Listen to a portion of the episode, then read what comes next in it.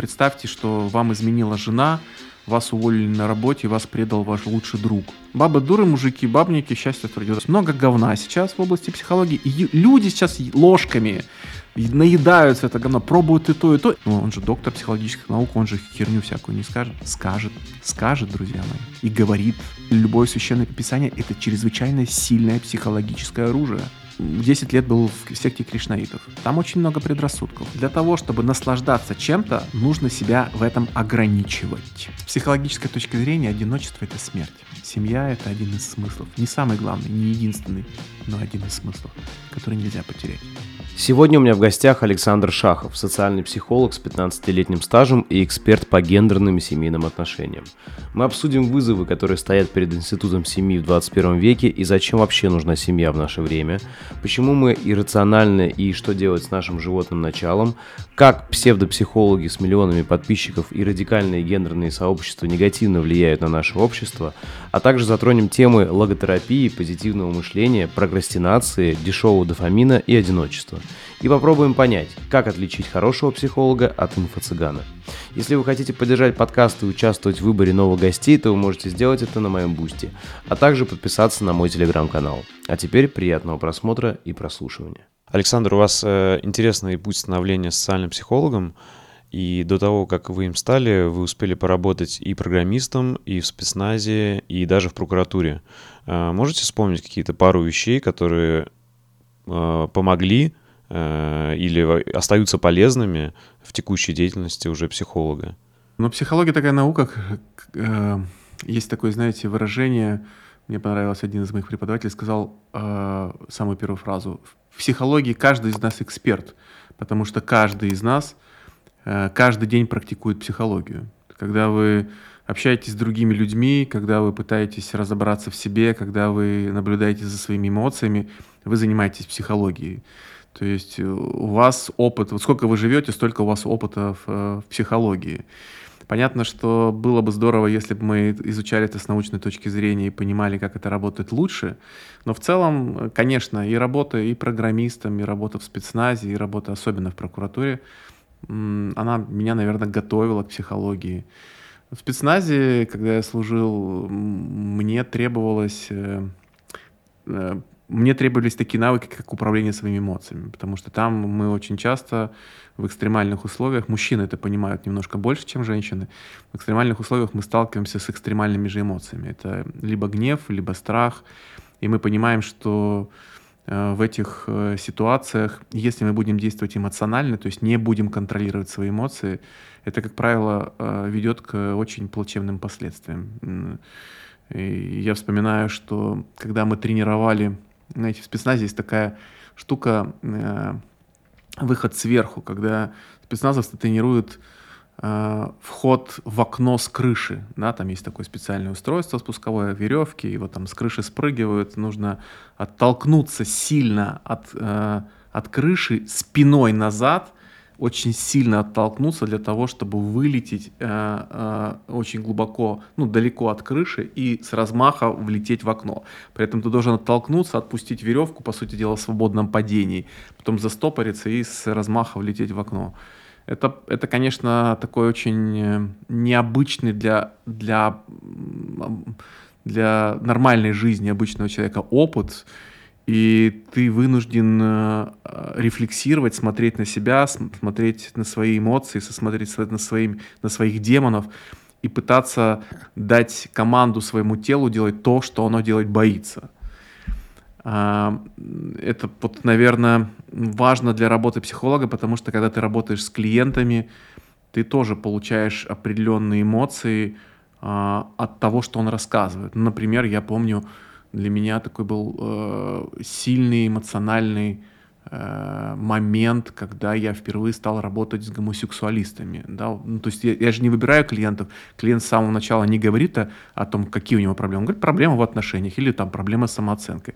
Приходит и начинает рассказывать. И вот я начинаю понимать, что вот э, у меня нормальное отношение к э, такого рода людям, и все в порядке но э, это был какой-то вот такой немножко, знаете, мы все время живем как будто в аквариуме, как будто они там существуют где-то. Вот, а когда тут человек начинает рассказывать про какую-то другую реальность, И для меня это был такой ну, несколько шок, потому что мне нужно было как-то вот приспособиться. Но в целом, конечно, много дала работа в прокуратуре именно в, в качестве следователя. У следователя есть э, такая одна большая задача. Он должен э, обвиняемого разговорить. Ну, я раскрываю, может, какие-то тайны, коллеги, не обижайтесь. Наверное, нет ничего такого особенного, чего другие не знают. В целом, работа у следователя заключается в том, чтобы обвиняемый, подозреваемый начал говорить. Если он говорит правду, есть такое выражение «чистосердечное признание, прямой в путь в тюрьму». Если он врет, прекрасно, мне нужно зафиксировать, что он врет, э, дальше я доказываю, что он лжет, ну, то есть любые факты, которые опровергают его ложь, и суд принимает версию следствия, потому что другой нету. Вот. А тупик заключается в том, когда обвиняемый, подозреваемый молчит. То есть ты не можешь установить ни обстоятельства э, совершения преступления, ни самое главное мотив. Потому что мотив, внутренние отношения, вина к преступлению является э, важным частью для доказывания. Если человек молчит, то у тебя просто тупик, и ты должен человека разговорить. А он а, уже там, когда он арестовывается или когда задерживается, он сидит э, в местах предварительного заключения. И его там уже соседи по камере уже инструктируют. Они говорят, ты следователю не должен ничего говорить. Поэтому, когда он приходит ко мне в кабинет следственный, он уже знает, что ничего говорить не нужно, а я знаю, что он знает, что ничего говорить не нужно. И ты, и ты вот начинается такая психологическая игра с э, обвиняемым, ты должен быстро а, довольно быстро понять его психотип, должен начать э, понять, что, что является его каналом, да, открытым, э, э, о чем он готов говорить, о чем он не готов говорить. Ты, то есть ты должен установить контакт с человеком. Вот. И это, конечно, психологическая игра. Я пользовался разными способами, вплоть до гороскопов.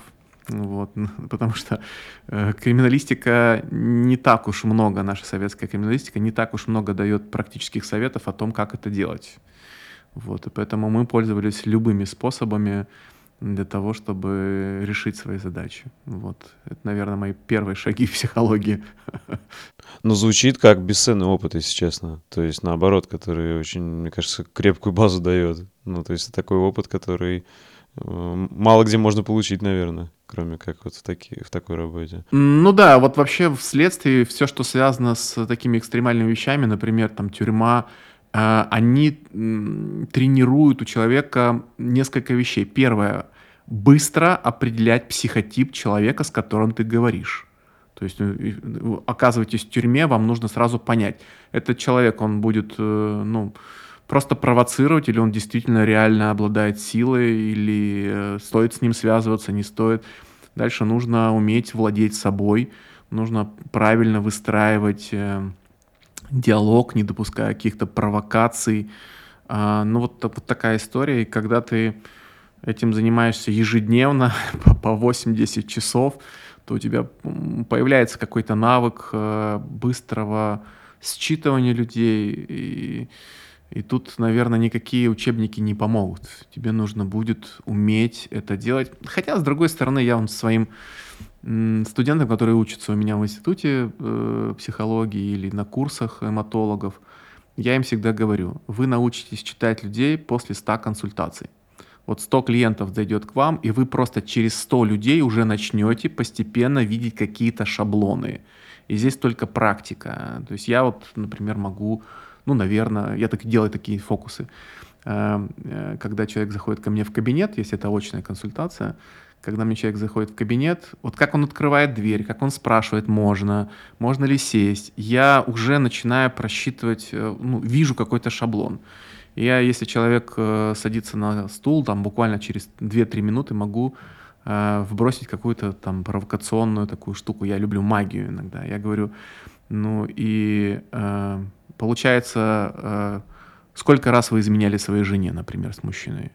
И людям, людям всегда, э, как бы, как вы узнали, знаете, как такое чудо, как Шерлок Холмс какой-то. А на самом деле эти мелкие детали видно. То есть видно виноватый взгляд, видно немножко суета, видно мужчина, видно, если он в кризисе среднего возраста. То есть все совокупные признаки кризис среднего возраста, скорее всего, переоценка ценностей. А виноватый взгляд немножко, да, такой вот, э, когда он приходит к, мужчине-психологу собирается об этом говорить. Вот, вижу, что кольцо. Вот по, по таким признакам, знаете, Шерлок Холмским, вот, можно, можно примерно угадать. Иногда это бывает, э, воспринимается как чудо, но никакой чуд, никакого чуда нет, это просто практика. Школа онлайн-обучения IT-профессиям Love School – это компания, которая работает с 2012 года и за это время успела выпустить более 10 тысяч IT-специалистов, лучшие из которых работают в компаниях мирового уровня, таких как Яндекс, Mail.ru, Авито и Apple. Среднее время обучения в Love School составляет от 4 до 6 месяцев – это время, за которое вы сможете освоить все необходимые для работы джуниор-специалистом навыки и смело начать ходить на собеседование. Все обучение построено как эмуляция работы в реальной IT-компании, где все ваши преподаватели и наставники – действующие специалисты. Курсы можно проходить с нулевыми знаниями. Каждую неделю вас ждут занятия с опытным преподавателем, практические задания и консультации с наставниками – за время обучения вы обязательно сделаете как минимум один личный боевой проект, который сможете добавить в портфолио для будущего трудоустройства. Для всех моих подписчиков по промокоду NICLOFT до конца года скидка 25% на любой курс. Записывайтесь в Love School и начинайте свое обучение, востребованной эти профессии уже сейчас. А теперь дальше к подкасту. А и правильно понимаю, работа программистом, скорее всего, помогла структурировать знания, да, вот как раз когда вы уже начали психологию изучать как науку? Ну, я, наверное, э, скажу, вот э, это прозвучит несколько, может быть, э, прозвучит так как манипулятивно, что ли. А, когда я работал программистом, я, у меня нет образования, я там самоучка, да, начинал просто с того, что у нас еще тогда были э, в 90-х годах там IBM, 286 компьютеры, и просто в классе компьютерном сидел, там а, пытался там что-то сделать, какие-то программы, что-то получить на экране. И э, потом э, в то время компьютерная грамотность была самая низкая, а квалификация нужна была высокая, потому что все там в командной строке набиралось. И поэтому я какие-то книжки скудные читал, что-то изучал из английской технической литературы. И многие люди, они просто не разбирались. И я, когда приходил, Э, программистом, моя задача была вот сделать так, чтобы компьютер э, работал, выполнял мои задачи, потому что с компьютером так происходит, ну, как я понимаю работу программиста. Ты что-то, код какой-то пишешь, раньше называли программа, сейчас называется код, пишешь какую-то программу, вроде все правильно, логически все выстроено, нажимаешь кнопку, не работает так, как тебе надо. И ты начинаешь снова делать заново, заново, заново до тех пор, пока она начинает работать, наконец, как тебе нужно. Я называл это обманывать компьютер, то есть я должен был каким-то образом его обмануть, убедить, чтобы он сделал так, как мне нужно. В какой-то момент я понял, что мне уже не интересно обманывать компьютер, потому что самый лучший компьютер — это человеческий мозг. Поэтому я подумал, наверное, все-таки интересно поупражняться, по соревноваться с человеческими мозгами. Ну, я вот так говорю, что обманывать людей.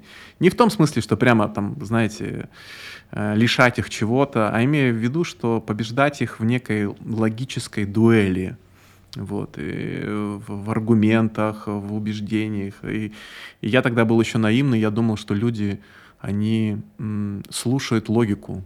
И я думал, что они еще такие, ну, логичные. То есть их можно вот, если скажешь вот раз, два, три, то человек поймет, да, это, ну, правильно, и начнет делать так, как тебе, ну, как тебе лучше или ему лучше логично. На самом деле люди иррациональные существа. Логика — это последнее, чем они пользуются, к сожалению. И тут не важен пол, да? И мужчины, и женщины все иррациональны. И мужчины, и женщины. Мужчины, конечно, в этом смысле более рациональны. Почему? Потому что э, у них эмоциональный фон не такой сильный, как у женщин. У женщин более возбудимая нервная система, она более сильная в том смысле, что сильно возбуждается. И а, сигнал затухает в нервной системе, у них дольше. И поэтому с точки зрения эмоций, а, ну, я такие привожу, может быть, вульгарные сравнения. Я мужчинам говорю, вот представьте, что вам изменила жена, вас уволили на работе, вас предал ваш лучший друг. Вот, по силе эмоций одновременно. По силе эмоций это то же самое, что у женщины за... есть затяжка на колготках. М, Ничего себе. Это, конечно, сильно утрировано, но мы совершаем все время такую ошибку атрибуции. Мы постоянно думаем, что вот как, у как со мной происходит, что для меня ценно, что я чувствую, то же самое делают другие. То есть атрибуты, некие чувства, мысли, эмоции, мечты мы перекладываем с себя на другого человека. На самом деле это не так. И когда женщина, э, мы ей говорим, да просто успокойся, да, у нас есть какой-то опыт наш личный, когда мы там вдохнули, выдохнули и перестали об этом думать, да, а женщина так не может. Просто не может в силу своей пс- психофизиологии. Да, у мужчин в этом смысле а, эмоции чуть отделены от разума, то есть есть какой-то промежуток, так как эмоциональный фон не слишком высокий, не у всех мужчин. Опять же, мы, когда мы говорим про, нужно понимать, что э, неправильно говорить в психологии про пол, важно говорить про гендер, именно про гендер, потому что пол это просто ну, ваша физика, то есть ваш, ваша половая принадлежность. Психика там внутри может быть другая, поэтому мы говорим, есть там мужчины с феминным гендером, да, то есть э, женским, женоподобным психикой, есть женщины с маскулинным гендером, то есть с мужеподобным. И поэтому, если мы возьмем мужчину, какого-нибудь поэта, очень чувствительного, это Чайковский Петр Ильич, например, да, там, или какого-то там э, художника, он будет фемин, он будет мужчина, но у него будет очень феминный тип психики, он будет очень чувствительным. Или мы возьмем какую-то женщину, которая, э, в принципе, очень э, чувствительна к тестостерону, и у нее будет э, работа такая руководителя, начальника, которая вынуждает ее контролировать свои эмоции, да еще было много психотравм, не было помощи, ей нужно было ну, взять себя в руки, потому она натренировала свои эмоции держать в кулаке. Поэтому мы будем сказать, что это вот ну, на женщину, говорит, у него мужское поведение, а у мужчин, наоборот, у женское поведение. Поэтому, конечно, имеет разницу, но в целом в среднем э, средняя температура по больнице так, да. Когда читаешь определение социальной психологии, а, получается, оно достаточно широкое, как понимаю, это в целом изучение различных групп людей, да? А, Но у вас специализация, если я правильно понимаю, именно вот э, семья, да, как группа. Можно так сказать? Да, я, знаете, у нас же такая эм, психология, кому что нравится, тот так себя и называет. Э, э, скорее всего, социальная психология это сфера моих интересов, А, и да, я считаю, что семья это все-таки микрогруппа, да, микросоциум. И социальная психология э, изучает не только поведение или отношения между микросоциумом, но и также как а, в человеке, в самом человеке отражается а, вот этот микросоциум. То есть я пришел в коллектив, и как это отражается во мне. Я вступаю в отношения, и как отражается это во мне. Как я вижу отношения ну, вот через, через свой взгляд. То есть для многих мужчин и для женщин это важно понять, а как я вижу отношения. У нас есть какие-то стандарты, мы думаем, что отношения это такая довольно простая вещь. Я смотрел в кино, я видел пример мамы и папы, поэтому отношения должны быть такими. А у партнера может быть совершенно другая модель. То есть, ну, в этом смысле, да. Правильно понимаю, вот изучая семью, вы понимаете, что на самом деле моделей достаточно много, да? Не как бы не не, ну, обычно же как подразумевается, есть вот, там, не знаю, одна, и, может быть, там, не знаю, вот я еще могу придумать, может быть, там, три какие-нибудь еще варианта модели семьи, но в целом, э, как бы, как будто одна доминирует, а остальные, наверное, зависят от того, что вот вы сказали, да, вот если более фемининный, феминный мужчина, ему, наверное, как раз-таки подойдет женщина более, да, такая лидер. Если, на, ну, наоборот, мужчина лидер, то женщина, скорее всего, которая готова уступать, да. Вряд ли два человека смогут построить крепкие отношения, которые оба упертые, такие независимые и не уступают друг другу, да. А, И вот, вот в целом у меня, наверное, на пальцах руки вот такие какие-то варианты складываются в голове. Но на самом деле их больше еще или их действительно не так много? Ну, любая типизация, то есть любая попытка выделить какой-то, знаете, вот тип личности или тип отношений, это всегда упрощение, редуцирование, это всегда какое-то, вы знаете, такое, ну, от, немножко отход от реальности. Все мы понимаем, что там а, чистых типов темперамента не существует, или чистых там типажей там личности тоже не существует. Мы просто это делаем для, для упрощения, для некого ну, пон- понимания э, в целом так, по, по-крупному, да, вот как вот э, вести себя. Ну, я, я вижу, что можно выделить, выделяю три типа отношений. Э, первый тип патриархальный. Патриархальный, где существует патриарх, то есть самый главный. И причем там не важно, это может быть женщина главная, ну, то есть он просто будет называться матриархатом, но принцип один и тот же. Там есть просто один кто-то главный, а остальные подчиненные.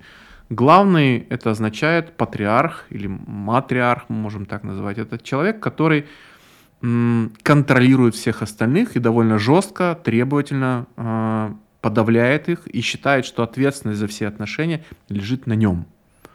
Поэтому, собственно, это бывает чаще у кого деньги.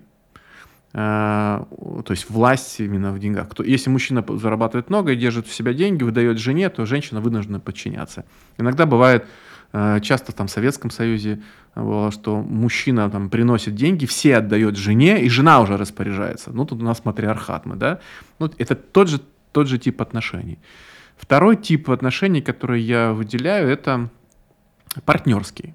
Э, он очень распространен в западном обществе, у нас набирает темп, однако не так сильно. У нас все-таки патриархальная страна, такая традиционно патриархальная. Э, и партнерский тип отношений это все-таки вот равные э, права. Многим женщинам из нашей страны не нравится, когда, например, мужчина говорит, я не буду платить за обед, давай будем скидываться. Или я не буду обеспечивать семью, это наши равные обязанности. Равные обязанности, но и равные права. Потому что в патриархальной семье, если мужчина несет обязанность обеспечивать семью, значит, он имеет право решать, поедем мы в отпуске или не поедем, куда мы поедем в отпуске, вообще, как мы эти деньги будем тратить.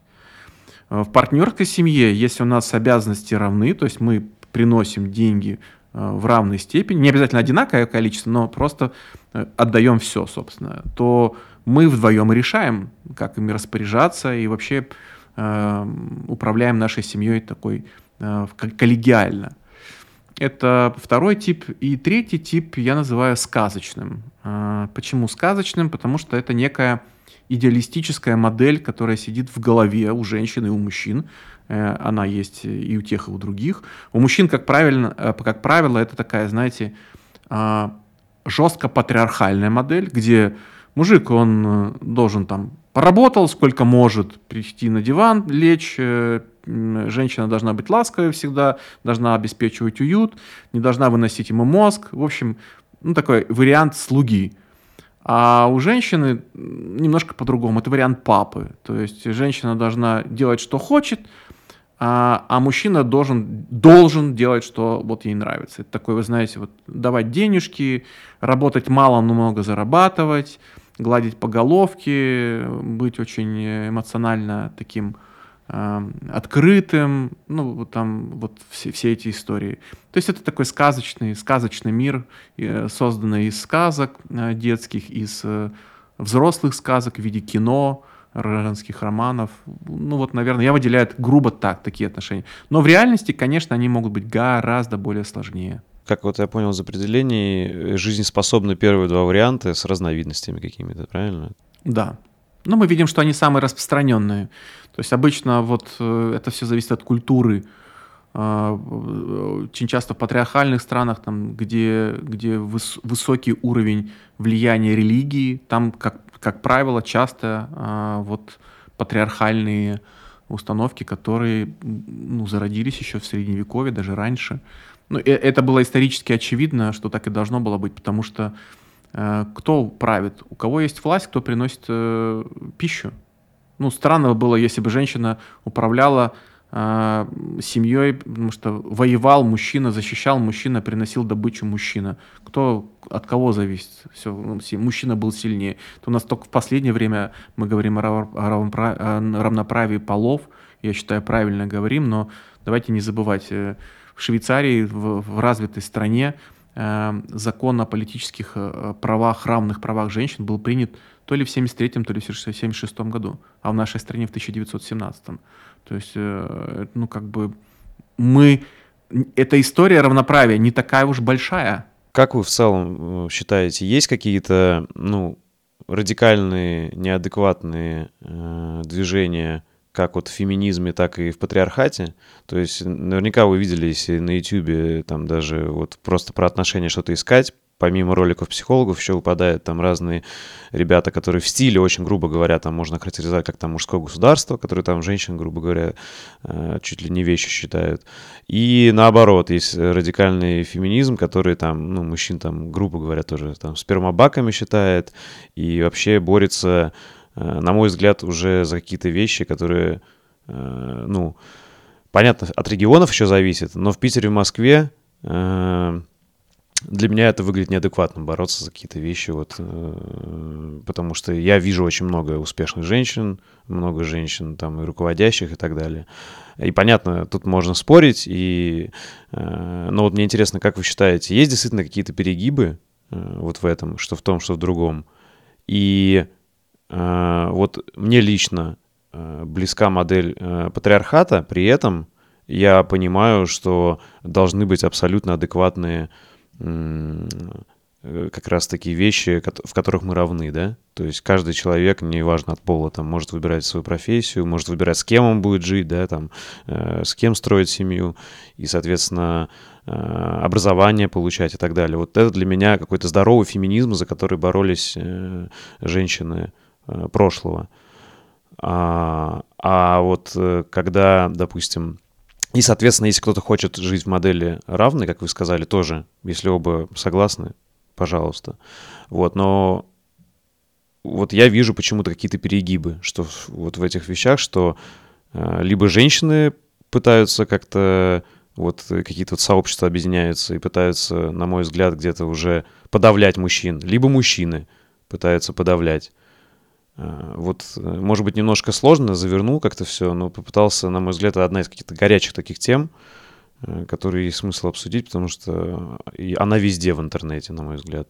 Вот что думаете? Ну, очевидно, если существует какое-то э, явление э, в социальной жизни, то всегда существует э, целый спектр мнений от минуса до плюса. И, конечно, самые крайние будут самыми экстремистскими, самыми экстремальными, самыми радикальными по поводу всего.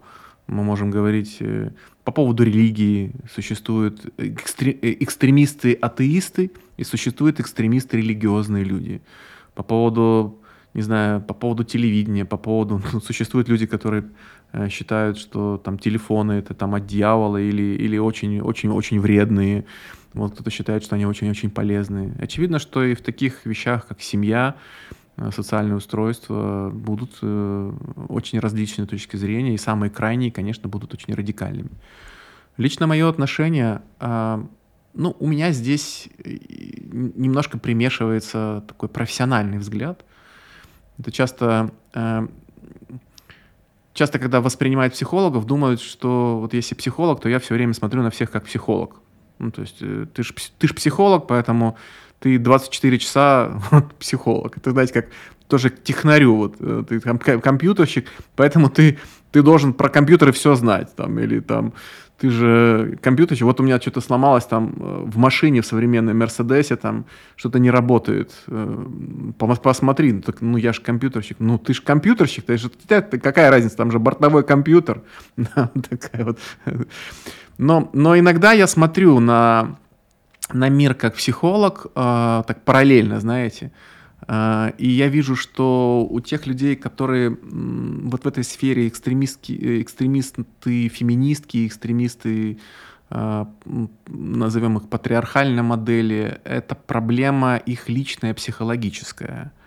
Да, то есть мы видим и по внешнему виду, и по тем высказываниям, что это попытка найти виноватого в, в собственных психологических проблемах. То есть это какой-то был опыт, это либо был обман, либо какая-то неудача, когда молодой человек, например, э, был очень неудачлив в отношениях, э, в разных, в силу разных причин, из-за того, что у него там не складывалось его характер, либо ему просто не повезло, вот так вот он встретился с девушкой, которая грубо его обманула.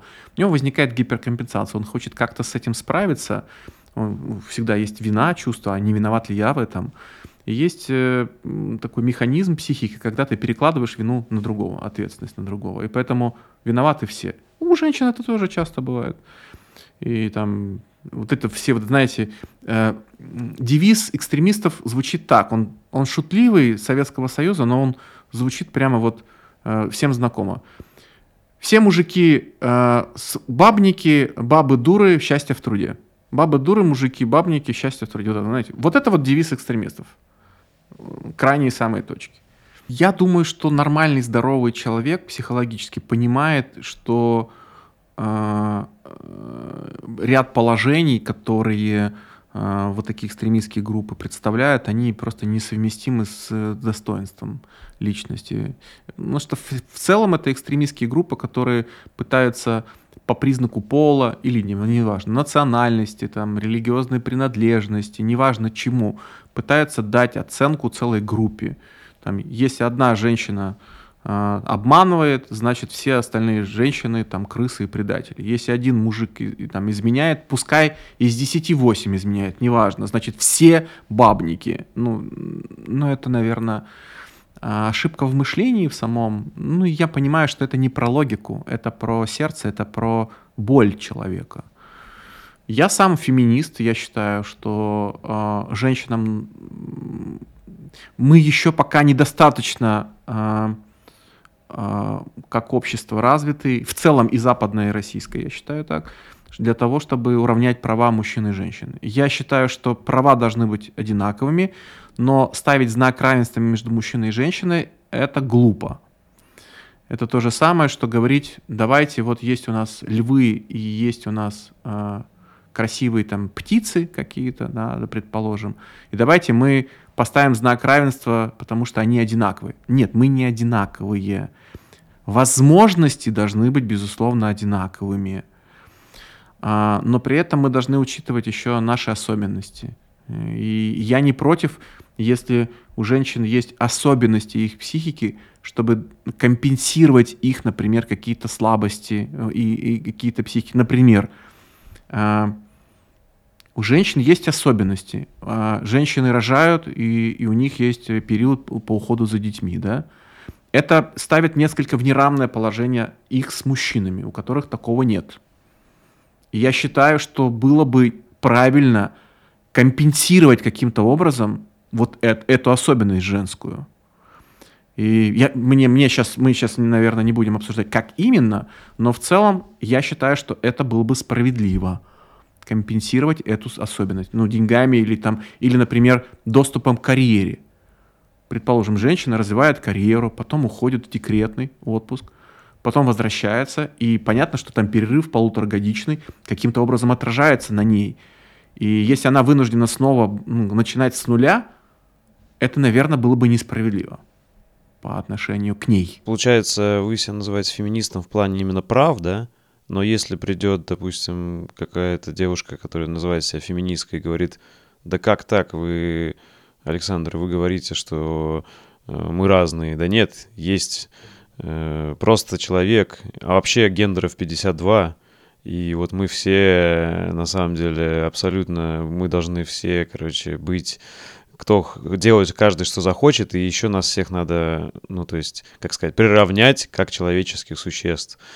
А, то есть, смотрите, а, а и другой экстремист может прийти, э, мужчина, да, он скажет, да нет, какие вот есть там высшие, не знаю, там, мужчина, это вот человеческое существо, а женщина, там, не знаю, вот идет там Э, корова, собачка, там кошечка, мышка и вот потом женщина. Вот что-нибудь такое скажет, тоже радикальное. Ну, то есть, мне просто кажется, вообще в целом, э, вот эти вот две, два слова, феминизм, патриархат, их как будто, знаете, дискредитировали. То есть, в целом, изначально нормальные слова оба хорошие. А, но когда слишком много радикалов, которые называют себя феминистками, да, или наоборот, слишком много радикалов, которые называют себя там, ну, патриархом, или как, не знаю, патри...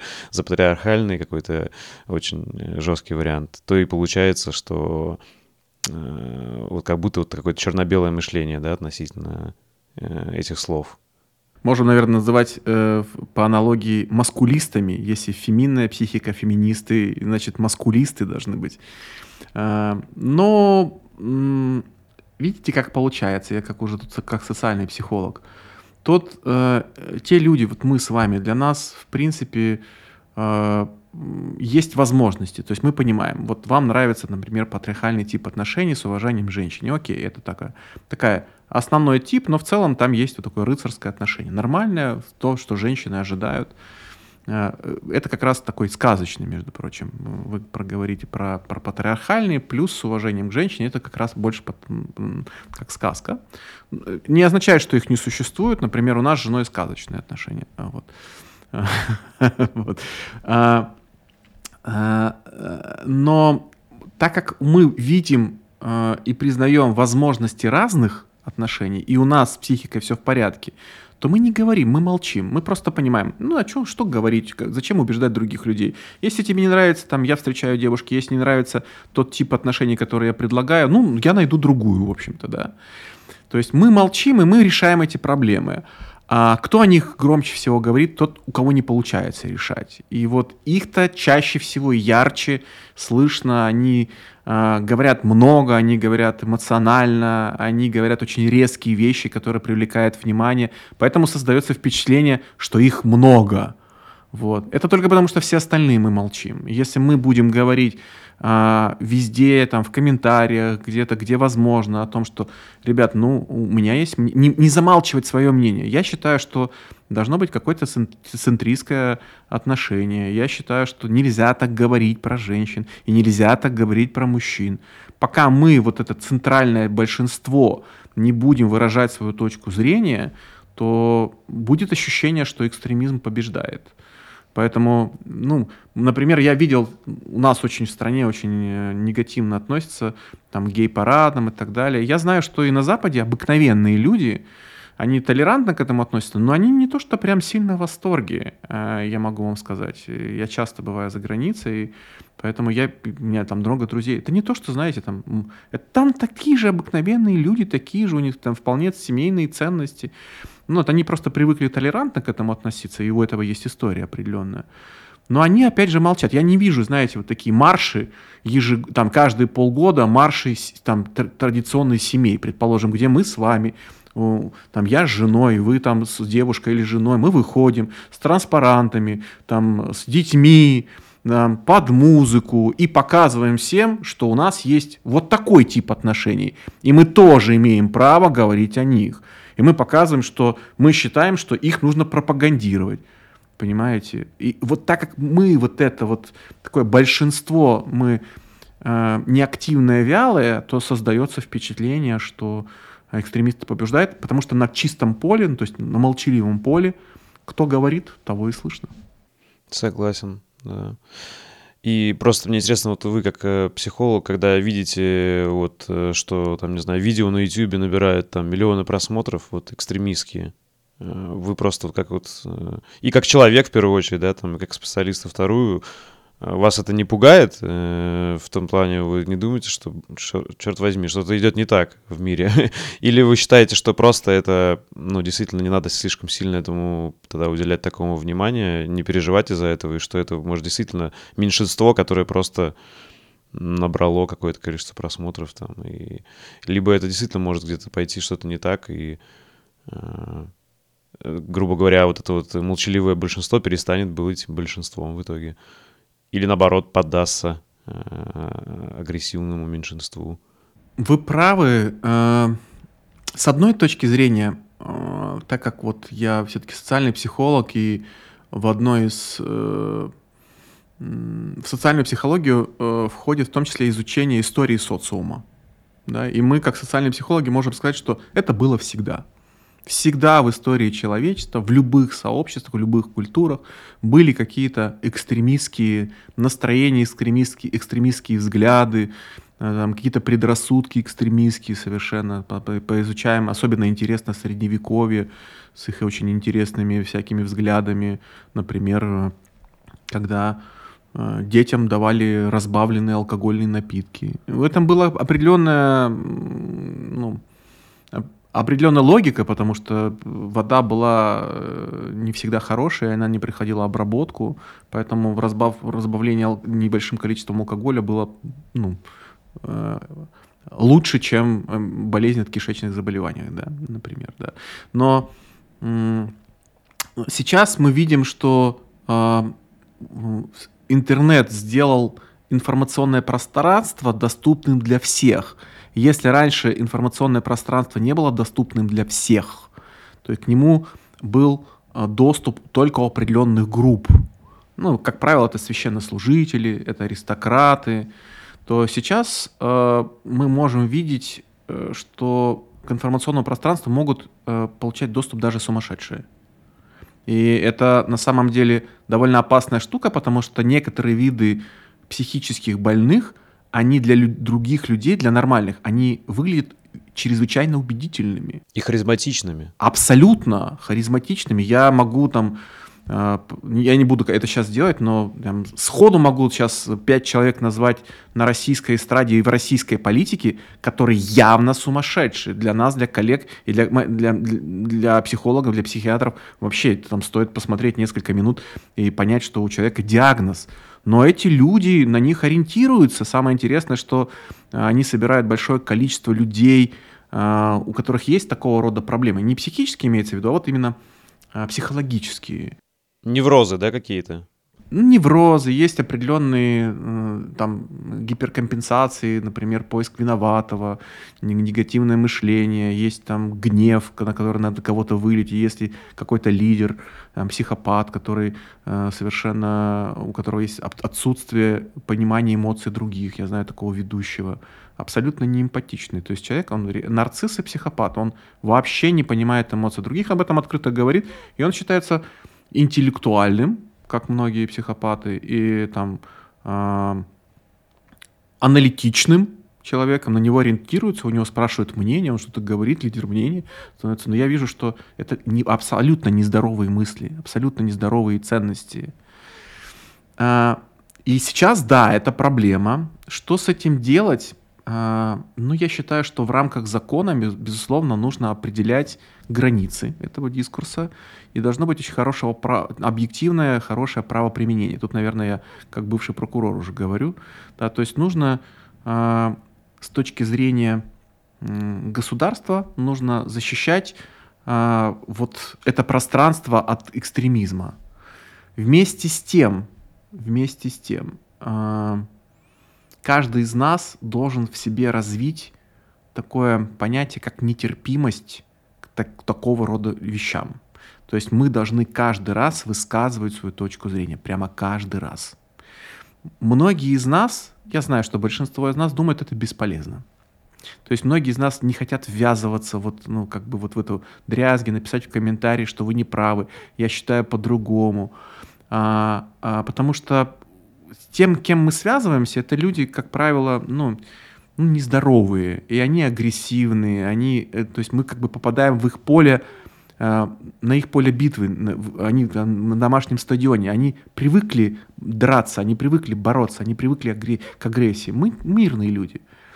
И нам очень как бы неприятно это делать, мы сторонимся этого.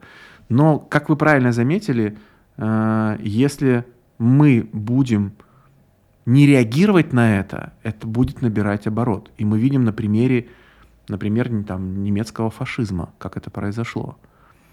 А, когда большинство было удивлено, шокировано, но не, активно не боролось с этим.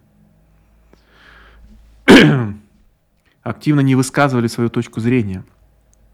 И да, это может э, захватить нас, к сожалению все эти там, теории заговора, все эти призывы. Мы видим это и на истории нашей страны, там, в 1917 году. А, да, была идея, там, неплохая идея коммунизма, она, в принципе, ничем сильно не отличается от других идей христианства, где говорится, что каждый может прийти к Богу, там, или инду, в индуизме там есть направление кришнаизм.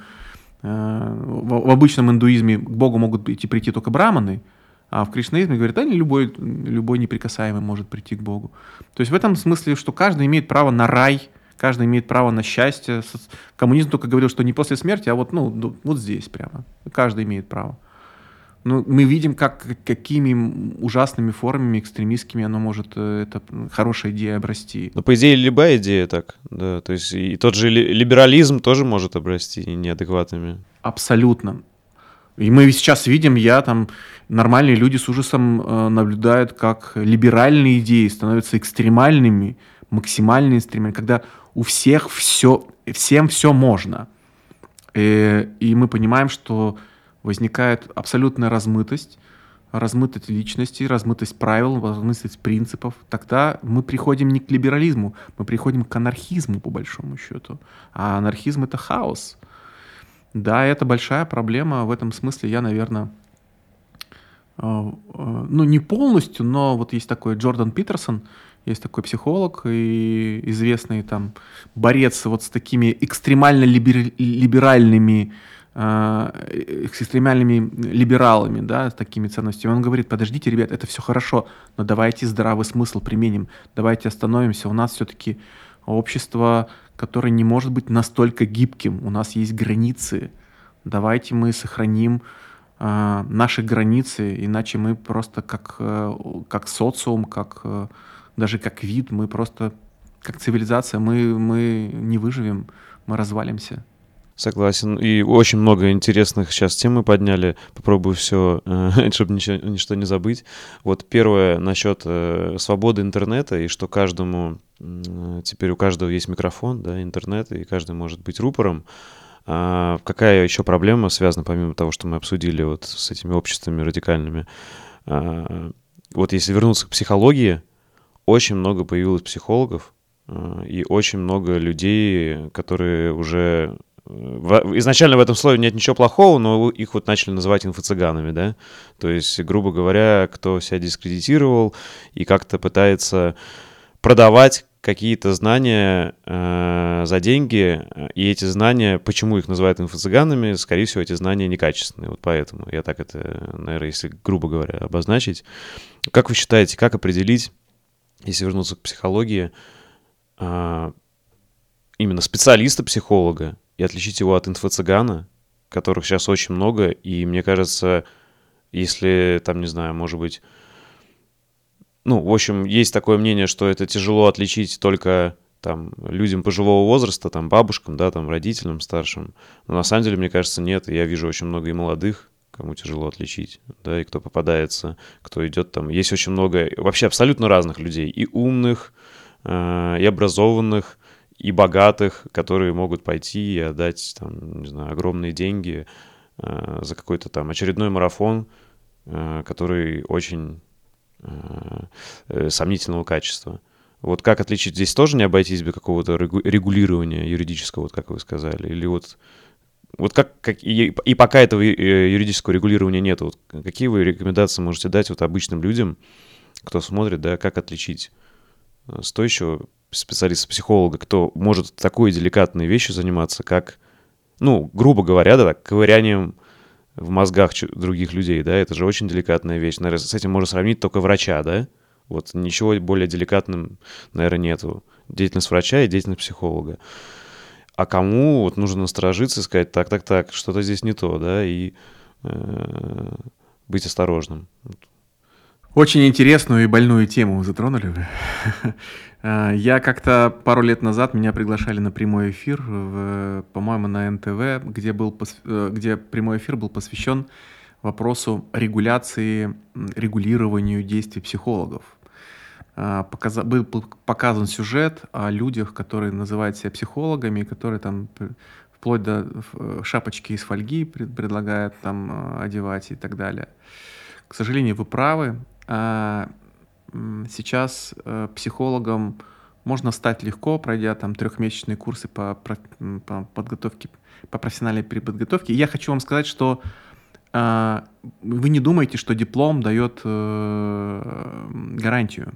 Даже да, я видел выпускников МГУ, факультета психологии МГУ, хотя у нас считается это, ну, так, таким общепринято, что это один из самых там высоких э, институтов, я видел, как они говорили с точки зрения науки, психологии, говорили абсолютнейшую чушь.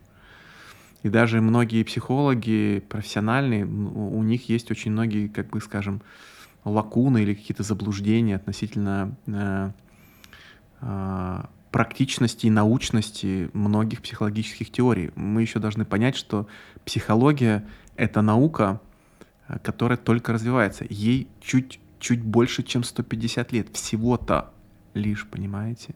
И в самом начале развития науки, в том числе и Фрейд, там было очень много теорий, которые были гипотезами, которые захватили умы, там были идеи, захватили умов, умы многих людей, но в конце концов не подтвердились. Например, вот та же там толкование сновидений. А, это, это, это предположение, гипотеза Фрейда и практика в конце концов была опровергнута. Многие, например, там э, сейчас психология очень такая э, размытая грань по поводу Юнга. Там много людей, которые занимаются эзотерикой де-факто. Ну, ничего не против не, имею эзотерики, ради бога. А, ну, людям нравится, люди всегда э, тяготели к, к тому, чтобы понять будущее, чтобы как-то получить больше э, уверенности в этом. А, как в одной песне пела Алла Пугачева, ну что сказать, ну что сказать, устроены так люди, желают знать, желают знать, желают знать, что будет. И поэтому там строчка в песне, поэтому там испокон веков благородные э, врут короли, имеется в виду карты, да. То есть это всегда было и всегда будет, особенно для, для женщин, потому что у женщин в целом высокий уровень тревожности и низкий уровень толерантности к неопределенности. Женщинам нужно знать, как устроено, как все будет. Ну так, так такая психика. Вот, это очень тревожные. Поэтому они прибегают к разным способам компенсации, уменьшения своей тревожности. Астролог сказал, ну все будет хорошо. Или нумеролог сказал. Я не против этого, ради бога, ребята, это как хобби, занимайтесь. Ну, хотят, ну, если нужно так людям получить так спокойствие, почему нет? Но я против того, чтобы выдавать одних за других. То есть человек нумеролог, называет себя психологом, получил диплом психолога, но использует не методы научной психологии, а используют методы какого-то ну, непроверенного, ненаучного учения. И вот возвращаясь к эфиру, нас спрашивали, нужно, наверное, там были две стороны. С одной стороны были представители правоохранительных органов, там контролирующие. Они говорили, нужно лицензию вводить, нужно это. Я считаю, что это бесполезно. Абсолютно. Точно так же будут лицензированные психологи, которые будут точно так же говорить ерунду. Точно так же будут люди, которые будут подделывать эти психологи. Вот у нас есть врачи, а у нас есть Э, у нас э, медицина же лицензируемая, но это не уменьшило количество шарлатанов, народных целителей, всяких бабуш, бабушек, всяких дедушек, которые лечат энергиями. Они в YouTube перекочевали. Да, это никак не решает проблему. Государственный контроль в принципе не решает. У нас э, в нашем менталитете есть ощущение, что государство это такой добрый батюшка-царь, который должен прийти, всех рассудить и защитить нас как детей. Это детская позиция. Я, у меня есть четкое абсолютное а, понимание, что а, только образование, широкое образование, информированность населения даст возможность людям не попадать в ловушку. То есть для того, чтобы определять, настоящий врач или не настоящий, человек должен разбираться в этом хоть немного. Мы идем покупать бриллианты. А, ну, мы хотим приехать. И вдруг в переходе где-нибудь в московском метро к нам подходит мутного типа человек и говорит, у меня есть бриллианты настоящие, по дешевке достались от бабушки, купите за, там, за 500 рублей. Но только, ну, только очень необразованный человек может купиться. Ну, кто-то покупается, мы же видим. Почему? Уровень образования, уровень эрудированности не позволяет ему оценить, насколько это возможно – Поэтому э, у нас сейчас такой процесс, и он вполне закономерный, что мы как бы сначала э, вот э, в области психологии сейчас, ну извините, я использую такое, может быть, не, не совсем правильное слово, много дерьма. То есть много говна сейчас в области психологии. И люди сейчас ложками наедаются это говно, пробуют и то, и то, и на личном опыте начинают понимать, блин, то, что вы давали мне за вкусную там еду из э, пятизвездного какого-нибудь мишленовского ресторана, на самом деле по вкусу дерьмо. Да, они начинают кидаться. Но постепенно там же слышны голоса и нормальных, авторитетных, хороших психологов, которые говорят, вот, вот есть вот так, вот есть вот так. Мы слушаем это все. И постепенно люди начинают все больше и больше быть информированы в этой области и начинают разбираться. Конечно, здорово бы было, если бы была бы какая-то, ну не знаю, официальная позиция. Мы очень любим доверять государству а, вот, где бы были вот официальные какие-то академичные психологи. Вся проблема заключается в том, что академическая психология в силу молодости не решает практические проблемы людей, к сожалению. Вот Те вопросы, которые ко мне женщины задают, например, как забыть бывшего, например, или как там, может ли мужчина дружить с женщиной. А вот мой парень там переписывается с двумя-тремя девушками, а мне говорит, что с ними дружит. Это нормально или нет? Как мне вот, у меня там умерла любимая кошка, или там я не могу найти мужчину. Как мне решить? Проблема заключается в том, что академическая психология, к сожалению, сейчас эти вопросы не исследует. И если академический психолог – я как представитель немножко, да, там на секундочку в, в аспирантуре э, заканчиваю. Если я сейчас начну с вами говорить академическим языком, мы с вами вообще не сможем друг другу понять.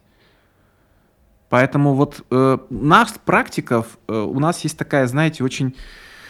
Мы пытаемся усидеть на двух стульях. С одной стороны, мы пытаемся быть э, академичными, то есть приверженцами, быть верными академической науке. То, что называется психология, это наука.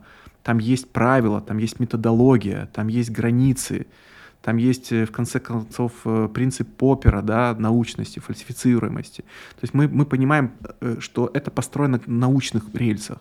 А с другой стороны, мы понимаем очень большое там терра инкогнито, да, где пустые пространства, не исследованная академической наукой, и оно будет заполняться, раньше было заполнено, и будет заполняться всякими спекуляциями, предрассудками, эзотерикой, даже религией, потому что религия раньше выполняла обязанности психолога, и батюшка до сих пор это выполняет э, у верующих людей. К сожалению, может быть, хорошо бы, если бы батюшки получали какие-то основы психологического образования, но э, надеюсь, это э будет услышано в целом.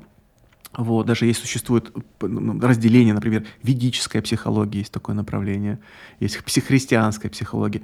Я считаю, что это ну, немножко м, смешно, потому что то же самое, что мусульманская математика или христианская физика, например, знаете, или кришнаитская геометрия. То есть вы к тому, что наука, она одна, психология? Да, принципы одны, неважно какого, какого вероисповедания. Но э, пока до тех пор, пока вот мы сами не люди не начнут разбираться, что есть, хоть немножечко, не, не означает быть профессионалом в этом. Как отличить незабудку от дерьма, как сказал э, Филатов в своем, в своем произведении «Бессмертном». Пока мы не научимся этого немножко разбираться, к сожалению, нет. А как разбираться? Ну, наверное, смотреть на психологов, э, смотреть разных, и понимать, что сейчас, вот на мой взгляд, 90% психологов говорят не о психологии, а говорят о своих личных а, ценностях, к сожалению.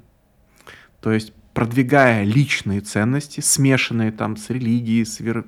с предрассудками, с травмами, начинают продвигать как, как истины. И, ну, под вывеской психолога официального это звучит очень убедительно. Ну вы же психолог, у меня же диплом есть. Вот это ни о чем не говорит. Э, человек может иметь диплом психолога самого высшего и говорить абсолютно чушь. К сожалению, это распространено даже среди а, людей, у которых есть высокие научные знания и степени. Я знаю докторов психологических наук, которые говорят абсолютную чушь, абсолютную ненаучную хрень. Простите меня.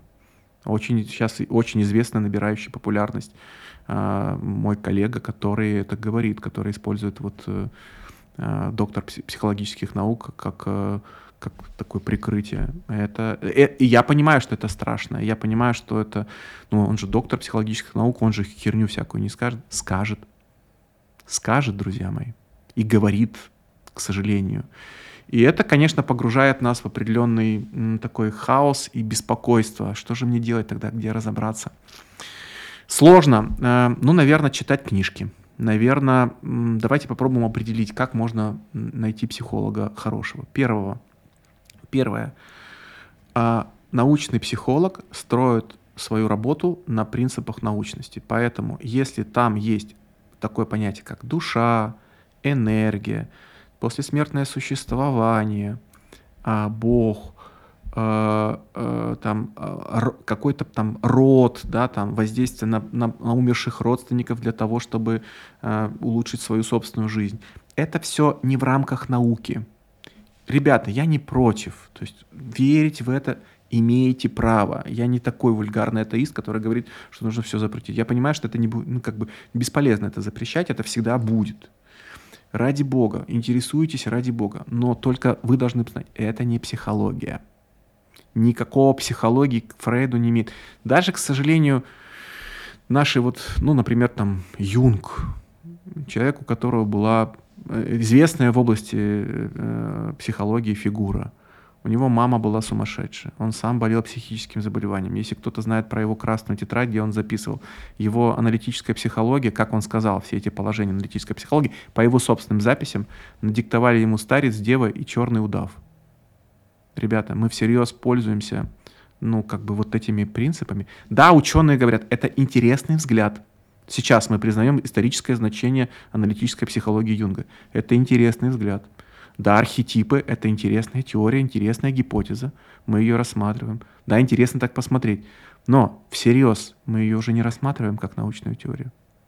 Понял. То есть ее, как сказать, не разоблачили, как правильно сказать э, по-научному, ее опровергли, да? Но она не нашла своего подтверждения. У нас сейчас, знаете, вот в психологии мы только-только начали, наверное, приходить к каким-то ну, результатам, которые можно проверить. Вот мало кто знает, но только последние, может быть, 10 лет, э, может быть, даже меньше, 5 лет в академической психологии а, изучается и применяется статистический анализ. Вот моя личная диссертация наполовину состоит из статистических расчетов.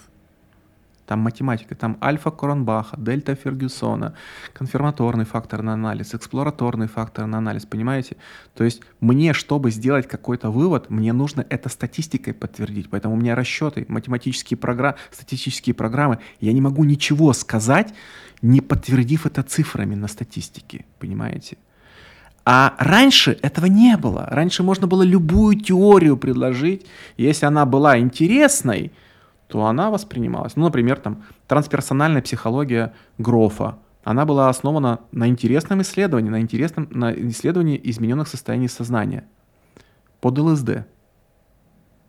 То есть в то время ЛСД не был запрещен. Он был э, средством, которое можно было, да, можно было употреблять. И это, на этом основана была целая теория, и сейчас мы, э, она существует, ее можно где-то найти, тар, э, учебники, ну там книги по, Грофа по, по трансперсональной психологии, но мы ее в академической среде сейчас серьезно не воспринимаем. Э, так знаете, есть такое, мы как бы так академисты так скромно умалчивают. Они говорят, ну, это было хорошее, но давайте об этом сейчас не будем говорить, это немножко не совсем то, что мы сейчас исследуем. Вот. Э, и по правде сказать, сейчас происходит такая большая ревизия психологии.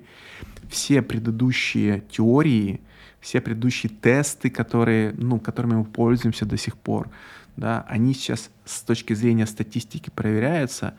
И могу вам сказать, что ну, об этом психологи не любят говорить, но многие из них не находят своего подтверждения, к сожалению. То есть, получается, первые 150 лет психологии были таким диким западом, а сейчас вот начинается уже...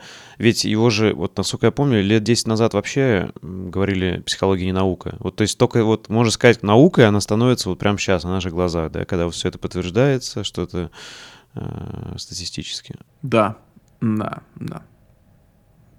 И, и то это еще, знаете, такой очень сложный процесс. Э, ну, когда говорят, там, психология это не наука, э, не такая, как математика. Я всегда говорю математикам, вы знаете, у вас вы дело имеете с абстрактными неизменными цифрами. У вас два всегда два. А, а была бы у вас такое, два утром проснулась и почувствовала себя на минус один, а потом выпила кофе и плюс пять, понимаете? И когда два себя осознала два, она стала не два, а двадцать два. Когда вы будете иметь дело с такой системой математической, я посмотрю на вас.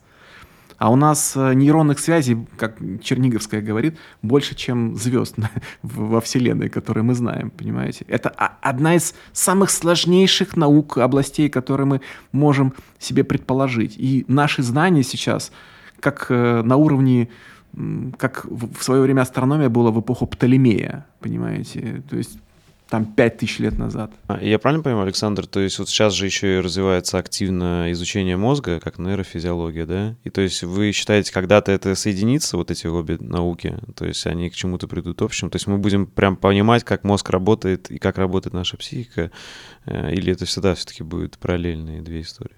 Каждый ученый, э, который занимается наукой психологии, надеется, что это когда-то будет. Мы, мы, мы, те, кто серьезно этим занимается, понимают, насколько там все сложно, потому что по принципу э, Сократа, который говорил, я знаю, что я ничего не знаю, каждый шаг в неизведанную область открывает новые неизведанные области. И они всегда больше, чем изведанные, понимаете? Мы раньше не выходили на орбиту и думали, ну что там, стеклянный потолок. Вот мы вышли на орбиту, там, ох ты, там сколько космос, черные дыры, квазары, господи, сколько не, много неизведанных. Точно так же у нас. Мы открываем какую-то часть мозга в нейрофизиологии, в нейропсихологии и обнаружим, ух ты, а, а как, какая интересная сфера психолингвистика, например. Это же удивительная штука. Я недавно прочитал исследование, где э, э, связывалась, найдена была корреляция между структурой языка и экономикой. Вот есть очень такие жесткие языки с жесткой структурой, там, например, немецкий, да, да, немецкий, английский тоже довольно жесткий, жестковатый. Там вот есть там а глагол на втором месте, да.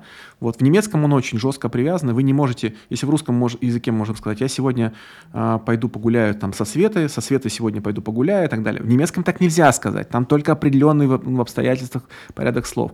Так оказывается, э, те, кто мыслит, лингвисты это очень хорошо знают, я Петрова смотрел, он тоже говорит, если вы так мыслите на этом языке, значит вы так будете действовать.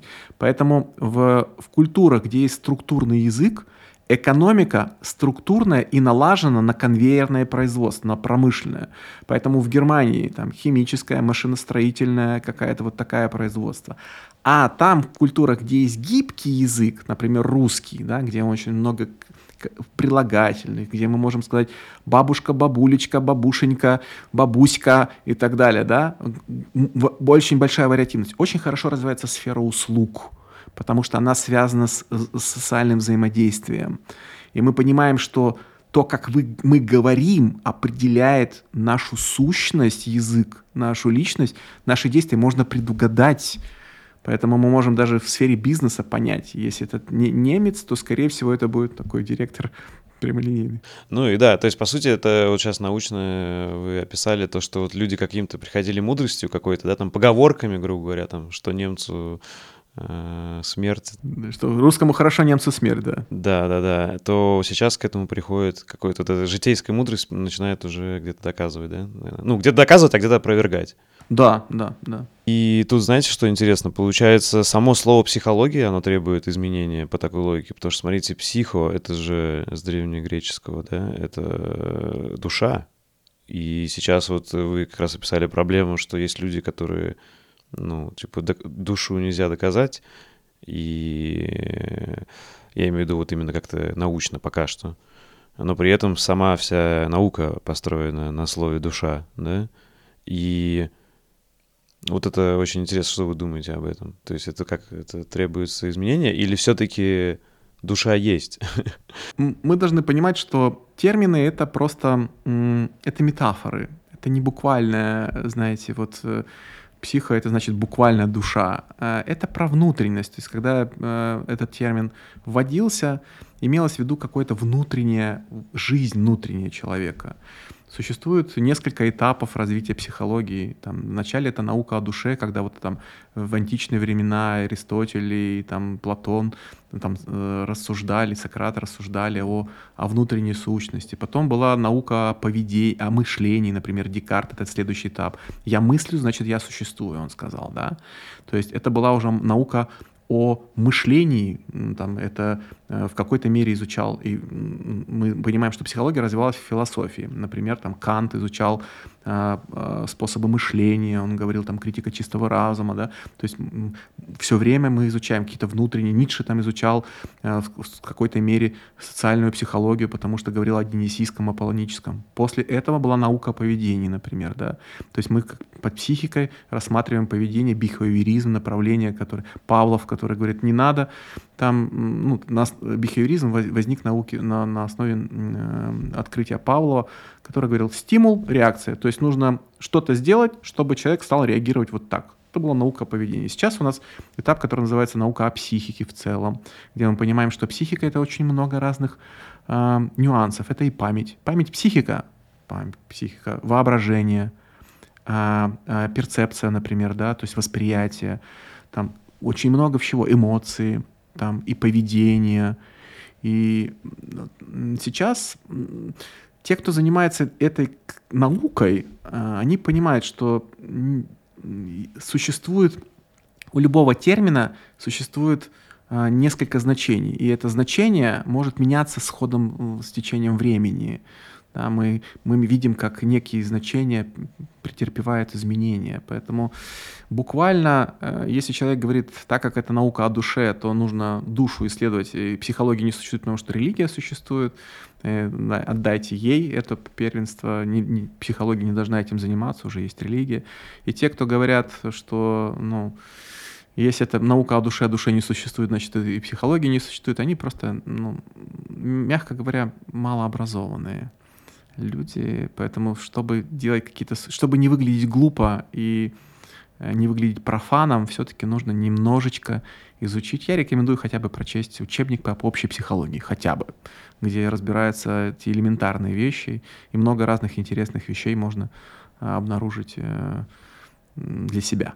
А вы смотрели того же Питерсона курс лекций про психологическое значение Библии? Нет, не, не удалось. Просто интересно, вот не знаю, есть сейчас на YouTube или нет, раньше был.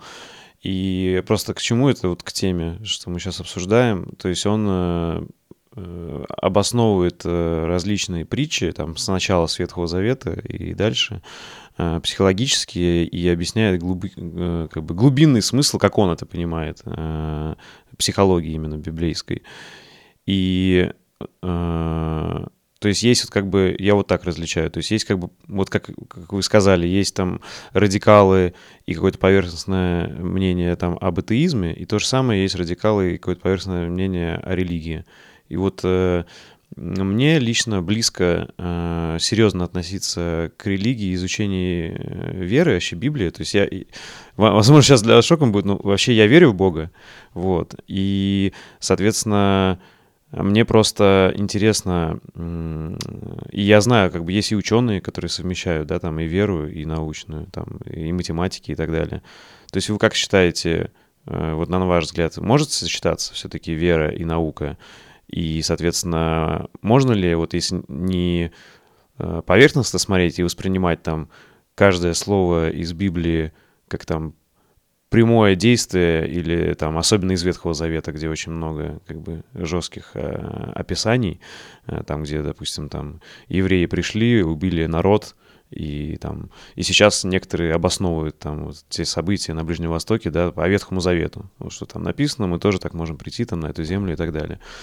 А, а можно изучать э, это как именно психологический смысл, да, заложенных, потому что отрицать, мне кажется, сложно. Э, э,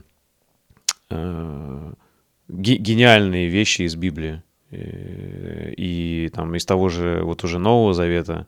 То есть, мне кажется, сложно сказать, если даже вы не верите, что э, тоже Иисус говорил с точки зрения психологии э, очень, ну, очень интересные вещи, а некоторые мудрые. Ну, по крайней мере, для меня интересно, как вы считаете. Вот э, как вы смотрите вот на взгляд, э, научный взгляд на религию или изучение вот э, Библии или, может быть, других э, там великих книг религиозных? Ну, э, для меня не совершенно не шоком, что вы верующий человек. Я сам верующий, но не религиозный. Есть четкое, для меня есть четкое ограничение, ограничение, в принципе, в науке это тоже принято. То есть вы как человек можете ну, быть верующим человеком, но наука, она научная деятельность, она критически противоречит одному из религиозных принципов. Смотрите, религиозные люди принимают все на веру. То есть они ничего не проверяют. В любой религии это запрещено. Запрещено проверять.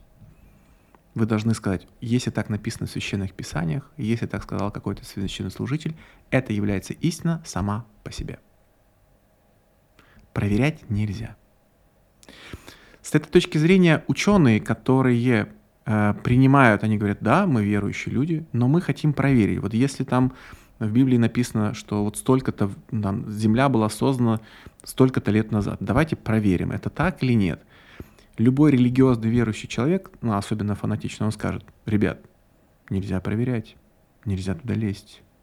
Больше того, он начнет агрессивно относиться к вам и даже призовет к каким-то насильственным действиям в отношении вас. Это вот фанатичная вера. Но есть люди, сейчас э, ну, религия, вера претерпевает социальные изменения, всегда так было, с научным прогрессом, с изменением э, в, в социальном устройстве, с, раз... мы начинаем переосмысливать, мы начинаем немного интерпретировать. Иногда мы начинаем читать как, э, ну это может быть выглядит комично, но а, но это нормально. Вот Райкин говорил, здесь читать, здесь не читать, здесь рыбу заворачивали, да. То есть мы иногда начинаем там кусками где-то. Это выглядит нелогично, может быть, да, если уж доверять, то всему, если не доверять ничему. Нет, это вполне научно выглядит на самом деле. То есть мы, э, ученые, они должны понимать, что, во-первых, любая, любая религия, любые священные источники представляют огромную ценность для человечества. Во-первых, это история человечества, которая отражена. Во-вторых, там есть а для психологов нам интересно, как люди мыслили в то время, какие они метафоры. А ведь на самом деле любое священное писание, писание — это чрезвычайно сильное психологическое оружие. Я помню, знаете, есть такой фильм голливудский «Книга Илая». Да, классный. Там герой, герой, там антигерой, он искал Библию, последнюю оставшуюся, для того, чтобы воздействовать на, ну, как бы, на умы других людей. И говорю, что это самая сильная книга. И это на самом деле так. Будь то Бхагавадгита, там, или Коран, хадисы, неважно что. А, да, в основе, конечно, есть э, такая очень интересная э, там, основы, там, шаблоны мышления. Например, есть книга «Тайны мозга. Почему мы верим», вылетело из головы. Майкл Шермер, э, психолог, который изучал, он изучал шаблоны веры. То есть, оказывается, э, он проводил кросс-культурные исследования, то есть э, в разных культурах, и, и, и даже те социумы, которые не соприкасались с западной культурой, а жили изолированно.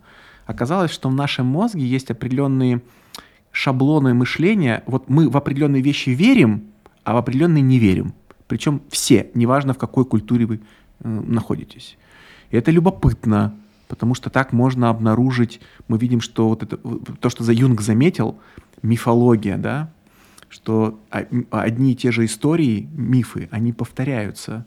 Поэтому э, существует такая нарративная психология, которая умеет создавать истории для человека. Ну, и основной, основная идея нарративной психологии, что мы про себя постоянно рассказываем истории, про мир. Мы сами себе. Мы очень, мы, мы существа, которые выросли на истории, и наш мозг — мы потому сильные самые, убили всех остальных, уничтожили все остальные виды э, именно людей, то есть представителей э, сапиенс, потому что у нас есть истории, мы, это один из способов нашего мышления.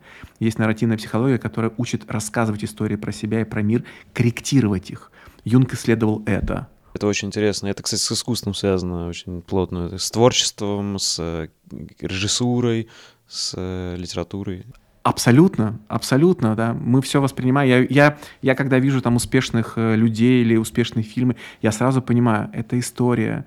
Да, например, там «Красотка» — это же история про Золушку, та, та же самая история. Она, декорации меняются, времена разные, может быть, персонажи разные, но история одна и та же. И поэтому с этой точки зрения ученые к, к религии, настоящий ученый должен относиться с уважением и с, с интересом, потому что это любой ученый — это человек, который а, ничего не отрицает, но он спрашивает, а почему?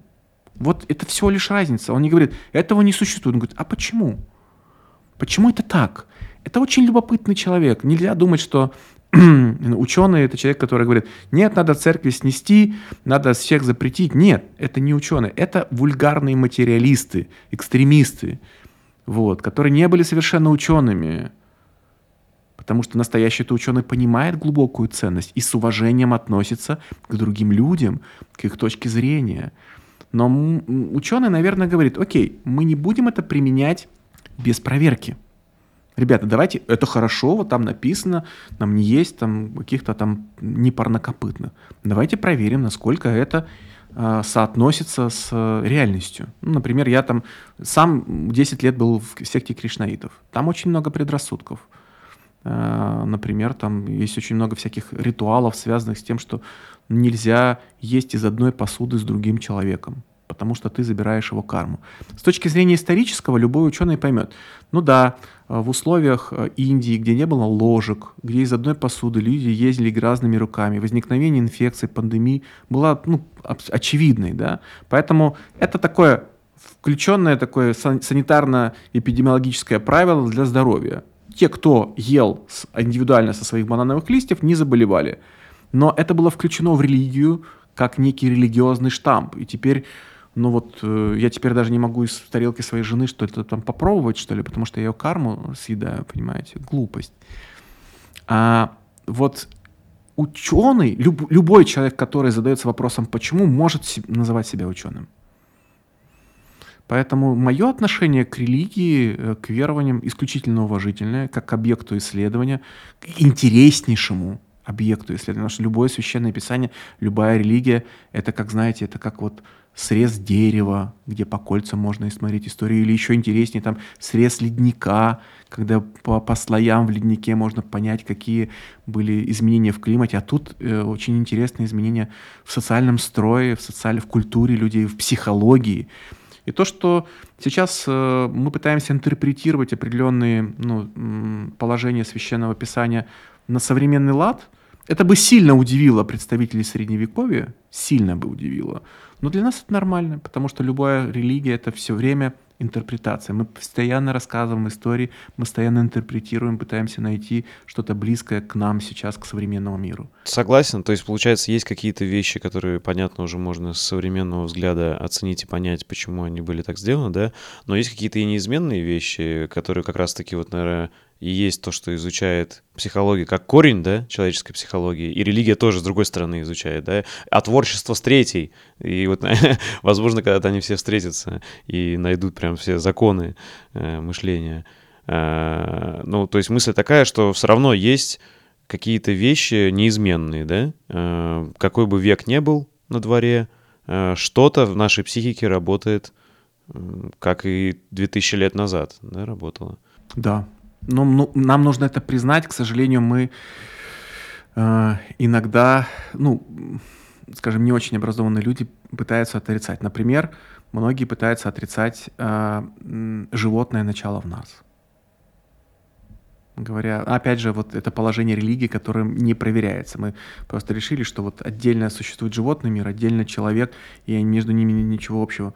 Но мы же часто видим, что там человек напился, и мы говорим, ведет себя как животное. И мы же видим, что мы очень часто очень похожи на животных. И больше того, мы антропоморфные свои признаки наделяем животных. Мы, например, видим антропоморфные человеческие признаки в, поведении э, там, собак, наших домашних питомцев или кошек да, и мы пытаемся наделить их схожими с нами эмоциями. Я вижу, как это люди говорят, мне пишет э, девушка, она говорит, на меня кот обиделся весной, и вот только сейчас осенью простил. Вот, мы думаем, что э, животные обладают такой большой эмоциональной памятью.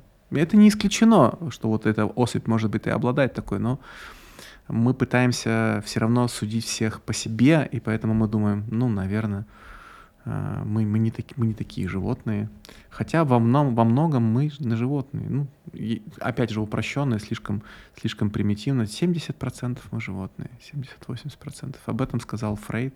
Ну, кстати, видите, наверное, тоже зависит действительно от человека, который и как интерпретирует, и вот что читает, изучает, потому что для меня тут вообще тоже противоречия нету с э, верой, потому что в Библии для меня я ее как раз так же трактую, что э, там сказано, что у нас есть и звериное, и, соответственно, э, как раз-таки человеком нас делает то, чтобы звериному не отдаваться полностью. И это никак не, типа, не противоречит, а наоборот дополняет, э, дополняется с психологией, где есть там наша темная сторона, да, там субличности и так далее. То есть э, для меня это все как раз-таки об одном. То есть что э, не, нельзя просто родиться и стать человеком. Как раз-таки быть человеком — это труд, и об этом и в Библии говорится, и в психологии. То есть для меня вот здесь вот единство как раз. Ну, конечно, мы говорим больше вот э, о философии, скорее всего, потому что, хотя э, очень сложно разделить философию от психологии, некоторые направления философские стали психологическими, например, там логотерапия Виктора, Виктора Франкла, который э, основ, основывает свою, э, свою терапию, психотерапию на поиске философского смысла жизни. Кстати, вот раз мы про Франкла заговорили, на ваш взгляд, какая граница между э, здоровым э, позитивным мышлением, которое необходимо для выживания, вот как на примере Франкла, да, там психолог в концлагере, и э, токсичным позитивом, когда люди натягивают улыбку и обесценивают там чувства других. Вот где эта грань, где здорово, потому что, мне кажется, не знаю, как сейчас, но какое-то время назад было прям популярно некоторые, вот, типа, поверь в себя, все там вообще, ну, то есть, грубо говоря, вот эти аффирмации, которые люди себе, э, как сказать, наговаривают, как бы, на мой взгляд, если ты понимаешь, как инструмент, э, что такое аффирмация, для чего она тебе нужна, это, наоборот, крутой инструмент, ничего этом плохого нет. Но если люди не думают, а просто тупо что-то повторяют, а потом у них не получается, то у них как будто еще больше разочарования. Они такие, блин, я же сто раз повторил аффирмацию, и не получилось. То есть я плохо себя настроил. А, то есть я к тому, что он может там ходить там, полгода, натягивать улыбку и пытаться делать, что все хорошо, а на самом деле ему надо было там, не знаю, остановиться, а, там, разгребсти проблемы, отдать долги, там, не знаю, устроиться на работу, Э, и там выучить что-то новое, и таким образом решить свои проблемы, а не пытаться их избежать просто какими-то аффирмациями, наговаривая и притягивая там позитивную энергию. Вот где грань. То есть, а, а с другой стороны, есть действительно, на мой взгляд, супер важность и практичность позитивного мышления, потому что в некоторых ситуациях, вот как, там, не знаю, очень тяжело психологически, без оптимизма не выжить просто. Ну, это же тоже, на мой взгляд, доказано, да, насколько я знаю, что люди, которые унывают в сложных ситуациях, они быстрее умирают. Есть, такая, есть такое положение, предположение, гипотеза, и даже есть исследования, которые отчасти подтверждают это. Правда. А, но вот вы интересно сейчас проанализировать то, что вы сейчас сказали. А, если э, слушатели промотают, то они услышат это а, вы говорите, вот человек повторяет, а, там, а, у меня все получается. Вместо этого нужно было а, отдать долги, пойти работать. То есть вы а, а, говорите о том, что человек вместо того, чтобы говорить и, и какие-то испытывать эмоции, он делал. Я сейчас объясню а, принцип такой. А, в транзактном анализе есть такой, такая теория небольшая, трех дверей называется. Считается, что если упрощенно, у психики есть три направления. Это мышление, эмоции и поведение. Ну, то есть когнитивная, а, аффективная и там, локомотивная функция. Вот считается, что одна дверь открыта. Это то, через что человек общается с миром. Например, открыта дверь э, «думаю». И человек, он все время в разговоре говорит, он, это нужно отдумать, давайте проанализируем это, что я должен понять.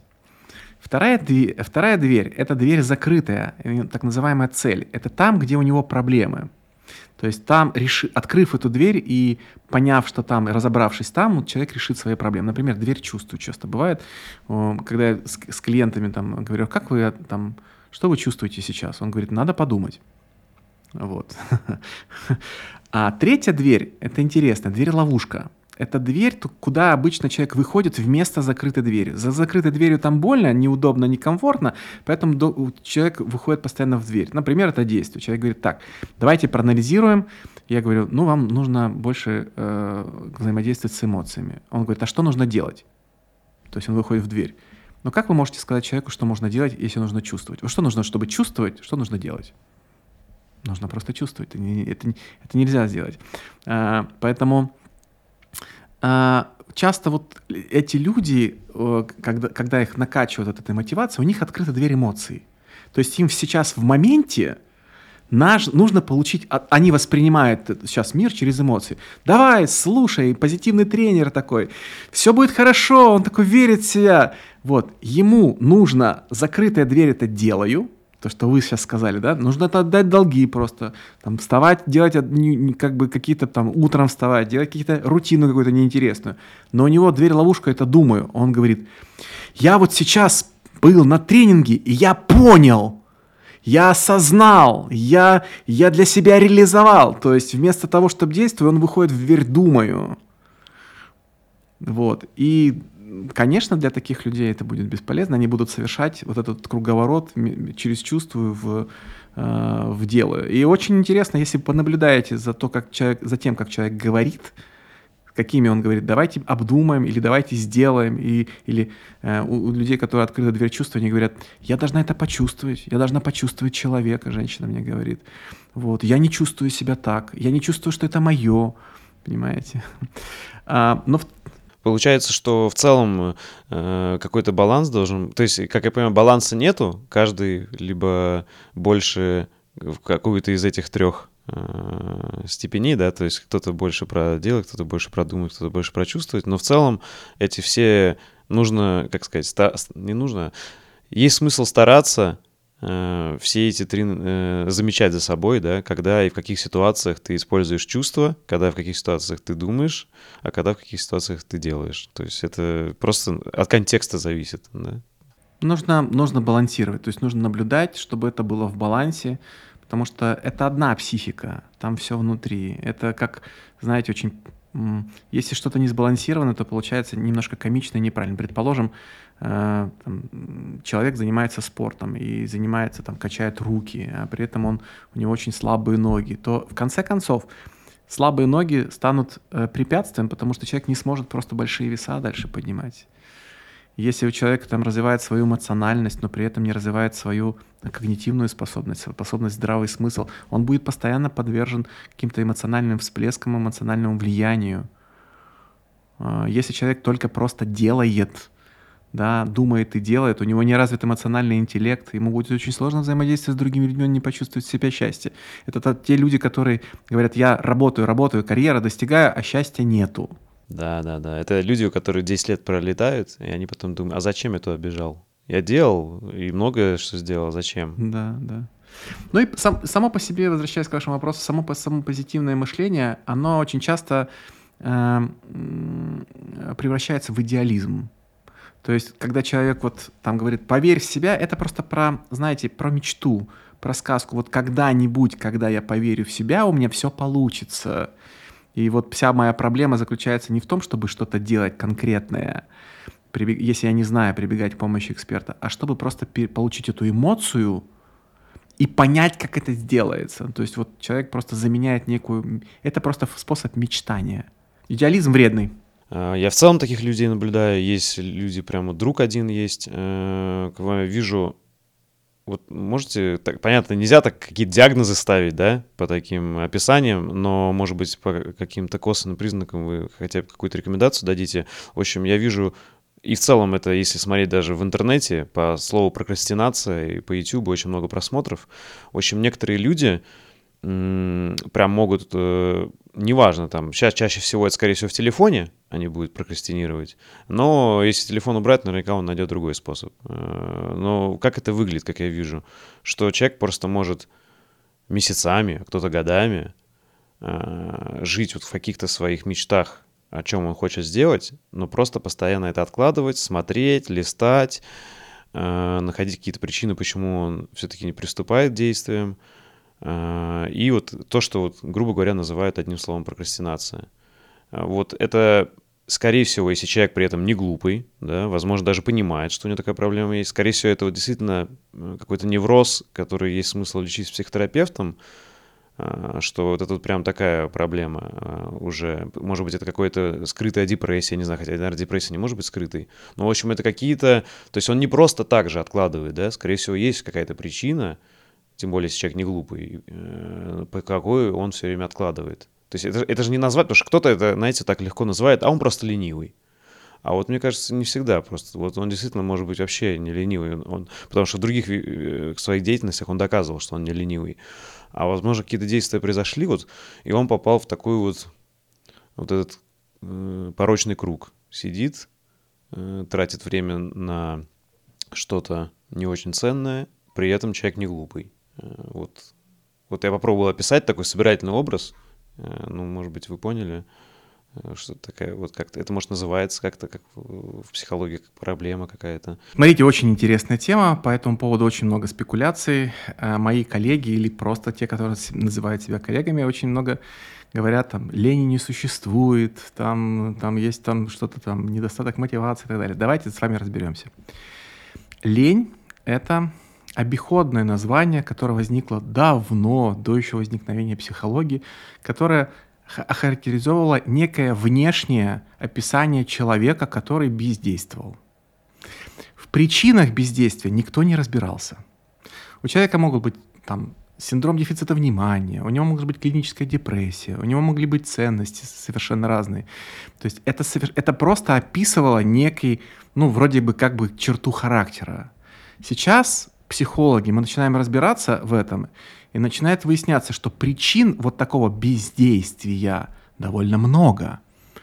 Та же самая или скрытая, или открытая, ну, существует понятие скрытая депрессия, да, человек может быть в депрессии.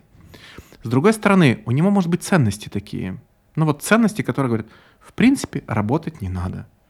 То есть нужно все время отдыхать. Ну, от работы кони дохнут. Зачем? Ну, на, на, живи моментом. Вот, наслаждайся тем, что у тебя есть. Зачем я вот э, буду себя утруждать? Ну, там, например, Рената Литвинова говорит, фи, спортзал, фу, зачем это надо? Или там Панасенков, да, там ну, гедонист, например, да, такой вульгарный в этом смысле. Он говорит, ну, я на работу, это вообще не мое. Знаете, я вот на работу ни дня не ходил. Это вообще не мое. Вот, ну, такой талантливый, интересный, творческий человек. Но это может быть, он может быть ленивым, мы говорим, слушай, старик, ты просто ленивый. С другой стороны, это может быть прокрастинация. И сейчас э, прокрастинация тут очень такой тоже сложный процесс. Э, сейчас мы должны понять, что люди, я всего лишь часть описываю, люди действуют в соответствии с мотивацией. То есть нас заставляют действовать эмоции. У нас есть определенная э, поддержка гуморальная, или там гор, мы говорим гомор, гормональная. У нас есть определенная поддержка гуморальная, или мы говорим гормональная, то есть есть гормоны, которые заставляют нас действовать. В частности, например, дофамин. Да? Он заставляет нас э, узнавать что-то новое. Без поддержки э, гормонов эмоций как бы не возникает. И если эмоции не возникает, не возникает действия. Но у нас сейчас есть очень много вещей, которые нарушают вот этот вот дофаминовый процесс. Например, тот же Инстаграм или тот же YouTube. Мы привыкли получать легкий дофамин. А, когда в Инстаграме листаем, и вот у нас там вот что-то интересное. Что... Вначале вы помните, когда ТикТоки были, или когда Инстаграм, как это было интересно? Может быть, кто-то забыл, а я очень хорошо помню как социальный психолог я все время наблюдаю, что-то фиксирую. Это было очень интересно. Со временем становилось скучнее, скучнее, скучнее. Это не потому, что стало много скучного контента. Да, конечно, его стало много разного, но произошло так называемое привыкание. То есть мы, у нас выработалась толерантность. Теперь дофамин уже к этим штукам не, э, не вырабатывается на них. И поэтому э, у человека в целом, если уровень дофамина у него стал выше, то он легко может получить его в Инстаграме. То есть для того, чтобы что-то, там, пойти в библиотеку, прочитать целую книжку, потратить на нее там полмесяца, две недели, чтобы из нее что-то интересное получить, его дофамин говорит, да ну нафиг, я гораздо легче э, как бы получу, мозг говорит, я гораздо легче получу в Инстаграме. А зачем мне куда-то теперь идти и делать какие-то усилия, если я могу легко это сделать, прямо не отходя от кассы? И маркетинг и бизнес да, сейчас, он а, ориентируется на потребителя, и он как бы услужливо доставляет это все теперь к нам. Теперь можно не ходить в магазин, как я делал там, в Советском Союзе еще в свое время, чтобы пойти за хлебом, за просто за булкой хлеба. Нужно пройти там полчаса, там взять ее в авоську, потом полчаса еще обратно, нести эту мелочь, считать. Теперь просто позвонил в Яндекс Еду там или доставку, и да, они конкурируют с друг другом эти сервисы доставки, понимаете? То есть все сделано для того, чтобы мы получали эмоции здесь и сейчас. Вспомните там, э, ну я не знаю, помните ли вы, там в мое советское время телевизор был, да, две программы – для того, чтобы переключить, нужно было там идти переключать их. А, мультики мы ждали, мы точно знали в программе телепередач, когда были мультики, мы это время ждали очень сильно. Вот. В остальное время мы были вынуждены себя занимать. Ага, я вот из следующего поколения, и тогда уже появились видики, э, ну, то есть я 88-го года, и я помню, я шел гулять и ставил таймер на вид видике, чтобы он записал мне на кассету мои любимые мультики. Я пришел и посмотрел. То есть я уже начал использовать технологии. Да, да. А сейчас, а сейчас мы вообще, у нас паралич выбора, потому что мы не знаем, что посмотреть. То есть у нас и одна э, какой-то сервис э, там с фильмами, и второй, и все записаны, и мы можем пересмотреть и смотреть. И э, вот не возникает, вот нарушается вот эта вот связь, которая изначально у нас заложена. То есть нас что-то побуждает, должно, мы должны дойти до какого-то э, э, критической массы желаний недоступных, мы должны совершить действие и это получить. Эм, ну, во время экспериментов, когда открыли вот эту дофаминовую зону в мозге, э, у мышей научились ее отключать. И мышь, э, обычно, обычная мышь видела сахар, то есть лакомство для нее, она могла забираться на по лесенке и там искать способы достижения. Когда эту э, область отключали, мышь не реагировала на сахар, даже если ее к ней подвигали. То есть она даже не делала никакие шаги для того, чтобы э, получить этот, этот сахар. То есть у нас сейчас вот такая проблема, и она повальная, к сожалению. Э, и э, нужно ли лечить ее? Конечно, это проблема. Это психологическая проблема. У нас, я думаю, что из 10 людей 8 сейчас больны этим. Какие решения можно предложить, чтобы этот паралич выбора и дофаминовый, вот этот дешевый дофамин перестать потреблять? То есть единственный выход только э, осознанно стараться вырабатывать вот этот максимально натуральный дофамин, то есть делать сложные вещи? В истории, если чем привлекательна социальная психология, мы смотрим в историю, как решались эти проблемы в прошлом. Вы знаете, проблемы в прошлом на самом деле такие же были. А с ними столкнулись э, жители Древней Греции, аристократии Древнего Рима. У них было все. Ну, в силу рабского труда было дешевое. То есть мы видим там Древний Рим, Древняя Греция, они потом, в конце концов, в начале, да, такие были очень э, достигаторы, такие расцвет был, а потом все пришло в упадок, потому что была вседозволенность, были вот эти оргии знаменитые Нерона и так далее. И в этот же момент уже появились все, такие самые психологичные философы, которые наблюдали за этим явлением. Поэтому возникло, например, направление стоицизм. Это сейчас самое популярное психология направление. У, у психологов всегда были какие-то очень любимые э, философские течения. Во время психоанализа это был буддизм. Мы очень любили буддизм психологи. Сейчас это стоицизм. Вот. И это правда. То есть это, это та философия, тот, те жизненные принципы и та практика, потому что стоическая это практика, которая поможет совершать современные проблемы. Что стоики поняли? Они сказали, э, они поняли, чтобы наслаждаться чем-то, нужно временно воздерживаться от этого. То есть, если вы любите пирожные и получили возможность есть пирожные, на Советском Союзе у меня были заварные пирожные любимые, однако их не купить было. Их нужно было ехать где-то минут 40 на автобусе с двумя пересадками, чтобы купить, и не факт, что они там были. Стоили недорого, 22 копейки. Это было дорого очень. Но если были, то они были особенно вкусные, наверное. Это было... Мне давали там 30 копеек, вот, и, ты ехал 40 минут, ты покупал, это было, это было счастье, потому что ты делал какие-то усилия, и ты получал, ты наслаждался каждым кусочком. Но если у вас есть пирожное, и вы имеете возможность, любимый, есть их три раза в день, вместо всей остальной дурной еды, какой-то гречки, невкусной, вы будете есть их на завтрак, на обед и на ужин. В течение трех дней вы возненавидите эти пирожные, потому что выработается толерантность ну, иными словами, э, привыкание. И вам захочется что? Гречки обыкновенной, смены. Поэтому стойки поняли, для того, чтобы наслаждаться чем-то, нужно себя в этом ограничивать. И практика стоическая заключается в том, что вы сознательно должны себя ограничивать от, например, э, от э, потребления там, легкого контента. Инстаграма, Ютуба. Не просто так вот эти все Apple, там, э, фирмы в, в, в своих приложениях э, вводят экранное время, да, предлагают всякие программы для того, чтобы ограничить. Это не просто так. Это на Западе уже давно поняли. Психологи это разработали. Но другой вопрос, что мы как-то не спешим, потому что тогда, получается, наша жизнь становится слишком скучной. У нас еще есть будет такой момент, называется абстинентный синдром или ломка.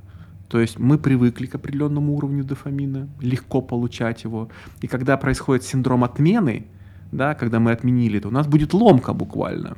Как то же самое, зависимость от сахара, от большого количества легкой еды, от э, недостатка физической активности. То есть мы сейчас, по сути дела, убиваем себе э, вот эту часть, здоровую часть животного человека, здоровую часть мозга, мы ее трансформируем.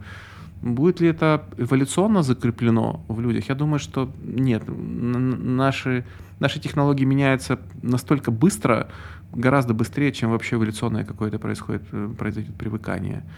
Ну, в целом, наверное, если это продлится там, порядка пару миллионов лет, наверное, а, мозг человека изменится. Но да, вот это, это, это колоссальная, крупнейшая проблема, с которой еще в будущем, это, она только набирает обороты. Если мы сейчас поймем, что нужно ей противостоять, тогда мы каждого из нас спасем, особенно детей.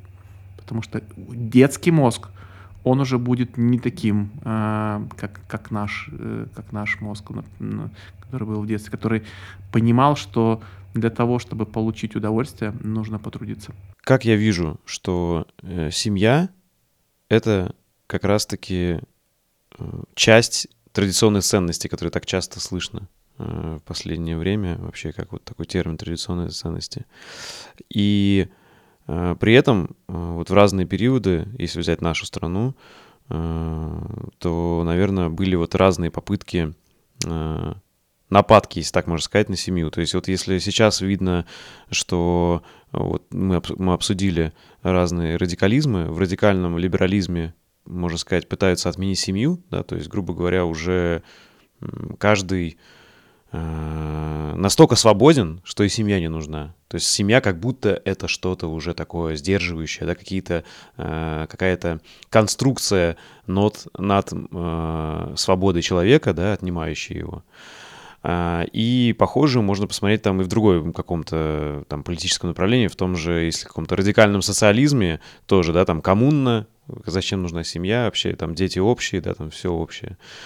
А, вот если вернуться, вот поэтому для меня семья это что-то традиционное, да, что не должно подвергаться нападкам никаких, а, скажем так, вот каких-то радикальных течений там, политических или э, каких-либо еще других. Вот вы также видите семью, что все-таки это как раз традиция, у которой есть определенные, вот как вы говорили, границы, да, правила, э, что является семьей. Либо же все-таки в 21 веке это меняется, и семья уже другая, не как раньше, и, и значит это нельзя отнести к традиционным ценностям семью. Давайте я выскажу собственное мнение. Э, то, что называется традиционными ценностями, это не, не наша собственность. Я вижу, что и в Германии, и в Австрии существуют такие же ровно традиционные ценности. И у них тоже была семья, или в, Авс... в Испании, или в Италии тоже есть э, такие ценности, как, это, как семья. А, изме... Будут ли изменяться сейчас этот социальный институт? Будет, безусловно, будет. А, потому что технический прогресс э, влияет на социальное устройство.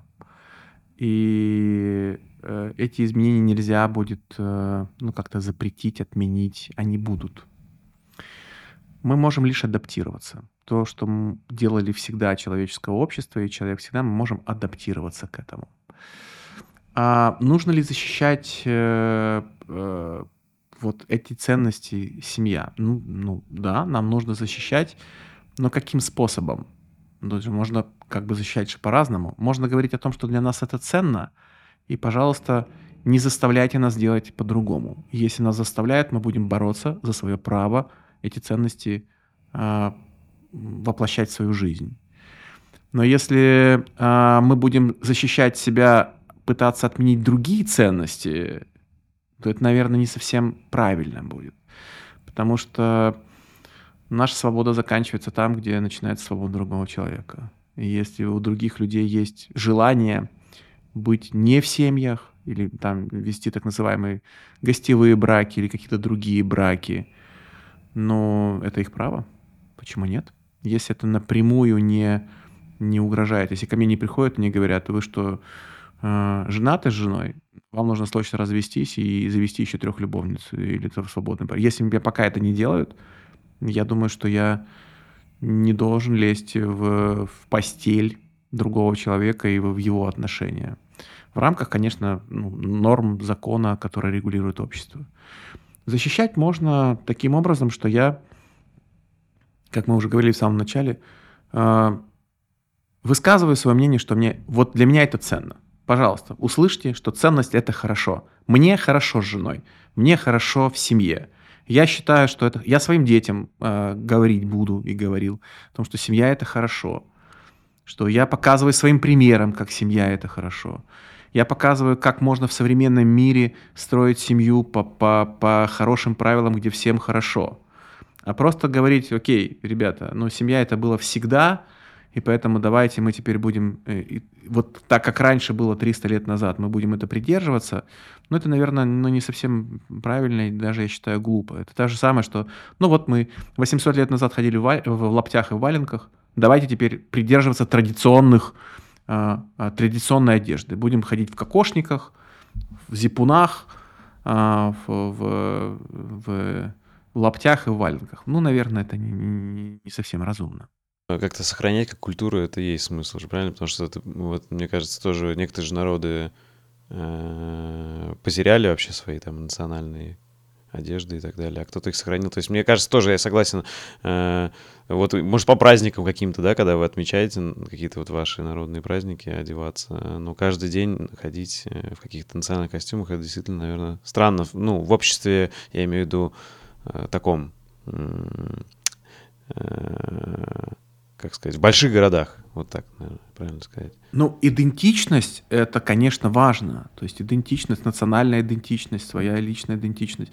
Это важно, к сожалению. Как мне кажется, наша страна потеряла это. Она с 1917 года потеряла эту идентичность, потому что ее прям, ну, вырезали. У нас была другая идентичность, навязали там советская, какие-то такие-то буденовки, кожанки, и, и, и само мышление, да, немножко другое было. Совсем а, потерявшая э, с нашей национальной идентичностью. Я считаю, что да, нужно в этом смысле защищать, но в первую очередь э, э, поддерживать э, саму культуру, потому что праздники, э, традиции, имеется в виду традиционные праздники, какие-то вот притчи, поговорки, там пословицы, э, это все сохраняет какую-то вот внутреннюю внутреннюю приверженность и понимание, что мы русские или там, не знаю, украинцы, казахи, киргизы не лучше других. Мы уникальные, такие же хорошие, как все остальные. Мы не лучше других. Не, не значит, что мы самые традиционные. Этим может похвастаться любая мусульманская страна, простите меня. Ну, простите, вот, любой, любая мусульманская страна точно похвастается большей приверженностью к так называемым традиционным ценностям. Но мне кажется, что нужно уважать э, ценности других людей, в то же время оставаться верным себе. А, но без изменений не получится, ребят, не получится, потому что сохранять архаику было бы здорово, но современный мир теряет. Какие трудности стоят э, перед институтом семьи в 21 веке? Вот потому что, как я понимаю, у вас все-таки один из девизов, да, который даже на канале есть, крепкая семья, да? Вот что нужно, чтобы была крепкая семья в 21 веке? Ну, собственно, в этом девизе есть ответ. Сильный мужчина, э, счастливая женщина, крепкая семья. Э, э,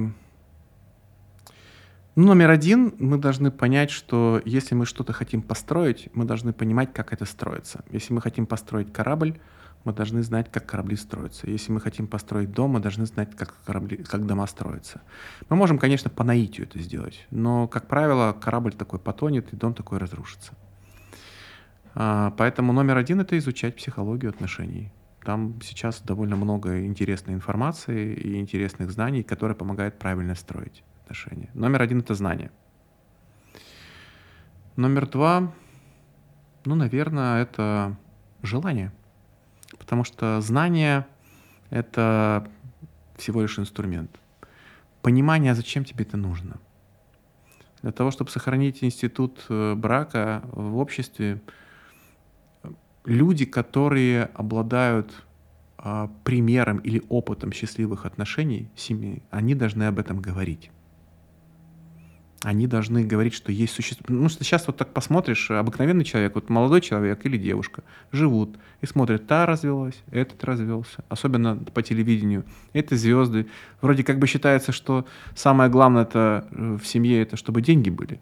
Если уже деньги есть, как бы, то что ж там люди там не живется-то вместе? На самом деле деньги-то вообще роли не играют, но не такую большую. Они только решают первую проблему — выживание — вот, а все остальные, как только проблема выживания заканчивается. Кстати, между прочим, семьи, у которых есть только первая проблема выживания, гораздо крепче, чем все остальные, потому что они так уж сильно не ссорятся и не выясняют отношения. Они понимают, друг без друга невозможно. Именно и, э, почему раньше, говорят, раньше были семьи крепче. Ну, э, там несколько причин. Одна из этих причин – люди выживали вместе – Вы не могли просто взять, и вам не понравилось суп жены, вы ушли. Да, супа никакого не будет, старина просто. Поэтому э, чем больше люди решают эту проблему, для чего была создана семья, выживания, э, тем больше проблем новых, решения которых в истории нашей, в нашей традиционной культуре, к сожалению, нет. Э, поэтому желание и, и, наверное, активность тех людей, которые имеют опыт, имеют опыт э, построения семейных отношений для того, чтобы они говорили, ну вот у нас получилось, посмотрите хороший пример. Вот. Я не верю, я не верю в семьи и не считаю, что это хороший пример, где люди говорят, мы никогда не ссорились. Или мы, например, мы прожили вместе 30 лет. Для меня это ни о чем не говорит. Ну, то есть вы 30 лет могли... Я, мог, я отлично знаю семьи, э, и сталкивался с такими, где 30 лет мужик просто гнобил э, свою жену, вот, и потом он говорит, я, она просто, я могу сказать, ей памятник, наверное, 30 лет она его терпела. Это ни о чем не, не говорит мне. И хорошим критерием являются дети. Вот. Есть в хорошей семье обычно вырастают хорошие, здоровые, эмоциональные, психологические дети. Это критерий.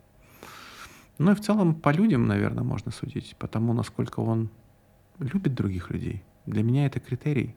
Если человек деятельный и он любит, есть просто люди, которые любят, но не действуют, есть, которые действуют, но не любят. Для меня вот эти два критерия. Любят и действуют. А, у Эриха Фрома, моего любимого социального психолога, моего учителя, есть э, формула счастья. Он говорит, что счастье — это любовь, творчество и труд. Он даже объединяет такой любовь и творческий труд. Счастье — это любовь и творческий труд. Для меня вот, наверное, в этом определении все есть. Потому что семья — это и любовь, и творческий труд. Там нужно трудиться и проявлять свое творчество. Ну и, конечно, знания конечно, знания. Это, я думаю, спасет. Ну, мне очень близко, мне все нравится. Я сам такие ценности разделяю, которые вы сейчас озвучили. Но вот какие можно пару аргументов привести для человека, кто подвержен вот э, современной такой потребительской, индивидуалистской эгоистичной повестке, да, который думает, что ну зачем вообще, это бессмысленно, это как бы для него это нелогично. То есть он э, вот он гораздо более э, получит больше наслаждения, живя один, сам для себя. Вот какие ему можно аргументы привести, что, друг, вот почему семья цена в современном мире, когда другие вызовы, да, другие проблемы в 21 веке, но все равно семья, а, вот такие аргументы есть, почему ему это нужно. Вот что ему можно сказать?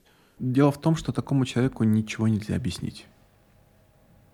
Потому что он опирается на свой собственный эмоциональный опыт. То есть вы, если человек съел ложку дегтя, вы не заставите его э, съесть еще, еще одну ложку, понимаете? То есть у него есть опыт его индивидуальный, который говорит, зачем я туда полезу. Человек, который упал с лошади, ему сложно забраться на лошадь, потому что он падал. Что нужно найти? А, какие аргументы? А, я могу такому человеку сказать, когда вы столкнетесь с чувством тоски и одиночества, вы должны понимать, что это проблема отсутствия смысла вашей жизни. А смысл жизни любого человека — это любить и заботиться. Наша потребность, у нас есть потребности есть, пить, спать, у нас есть эмоциональные потребности — любить и быть любимым. Эти потребности нельзя отнять, потому что мы э, социальные животные, как сказал Аристотель, потом повторил Жан-Жак Руссо. Мы социальные животные. Самая страшная пытка для человека — это одиночная камера. Почему? Человек сходит с ума, его психика создает второе «я», раздвоение личности образуется. Мы не можем без второго человека. И без долгих а, а, доверительных отношений мы не можем без доверия. Когда уходит доверие, уходит надежда, уходит смысл. Сейчас легче жить в одиночку, ну, выживать. Но это не жизнь. Это через какое-то время вам надоест. Через какое-то время вы привыкнете, вы почувствуете, что жить э, э, для себя, чтобы побольше есть, побольше спить, послаще там заниматься, это, это приестся рано или поздно. И здесь вы ни от какой там женщины легкого поведения, если мужчина, ни от какого там случайных связей вы не получите одной важной вещи, которая всем нам нужна. Доверие и любовь. Вы не почувствуете любовь ни от кого. Вы скажете, никому не нужно. Я вас раз, разуверю. Нам всем нужна любовь. Вы будете заводить кошку или собаку, чтобы они вас любили. Или чтобы их любить. Но вы не сможете жить без любви. Не сможете ваша жизнь будет настолько скучной, неинтересной, безрадостной, безысходной, что люди от этого заканчивают жизнь самоубийством. Я очень не хочу, чтобы это с кем-то произошло. Поэтому, да, сложно строить отношения, но, черт побери, интересно. Если вы знаете как, это становится легче гораздо. Поэтому семья для того, не для того, чтобы заводить детей, не для того, чтобы спасать общество. Нет, семья нужна для вас, чтобы вы стали счастливым человеком, потому что счастье, в конце концов, это любовь. Да, ее сложно получить. Да, она, знаете, как горячий чай сладкий. Вы пьете, наслаждаетесь, но обжигаетесь. Но без этого никак в этом мире. И можно да, такие выводы еще сделать, что семья — это просто самый естественный способ, который придумали человечество, чтобы как раз-таки любовь, заботу и, добро... и доверие э, было постоянно, э, как сказать, в вашей жизни. Вот поэтому и семья — это единственное, что придумали люди, наверное, из такого рабочего. Под словом «семья», конечно, разное понимается, но в целом э, семья — это, наверное, лучший способ, самый эффективный, самый лучший способ получить, удовлетворить те потребности, которые есть у каждого человека. Есть, есть потребность, например, пить жидкость, ну, то есть в воде, то есть в чистой воде есть потребность у человека. Можно получать ее, употребляя алкоголь, там тоже есть жидкость. Можно употреблять Кока-Колу, можно употреблять воду. Вода чистая, вкусная, родниковая является лучшим способом удовлетворения этой потребности. Семья — это лучший способ удовлетворения потребности любить и быть любимым. Шикарно сказано, мне понравилось. И про одиночество-то тоже такой вывод можно сделать, что да, там есть трудности, в каждое время были свои трудности. Э, сейчас свои трудности. Хотя сейчас есть и, наоборот, упрощающие виды, да, там, что люди могут знакомиться через интернет. И вообще очень много разных социальных деятельностей, где э, можно знакомиться. При этом одиночество — это прям тоже проблема. Очень много. Вот на, на моем канале одно из самых популярных видео про одиночество. Я его снимал, когда я еще не был женат, когда я был одинок, и тогда говорил, что у меня на душе, и оно до сих пор набирает просмотры. И, в общем, но вывод какой, вот просто мне интересно, вы согласитесь, нет, что одиночество — это все равно всегда твоя личная проблема. То есть и ты должен, э, если ты хочешь ее решить, ну, ни на кого это никак не свалишь, эту проблему.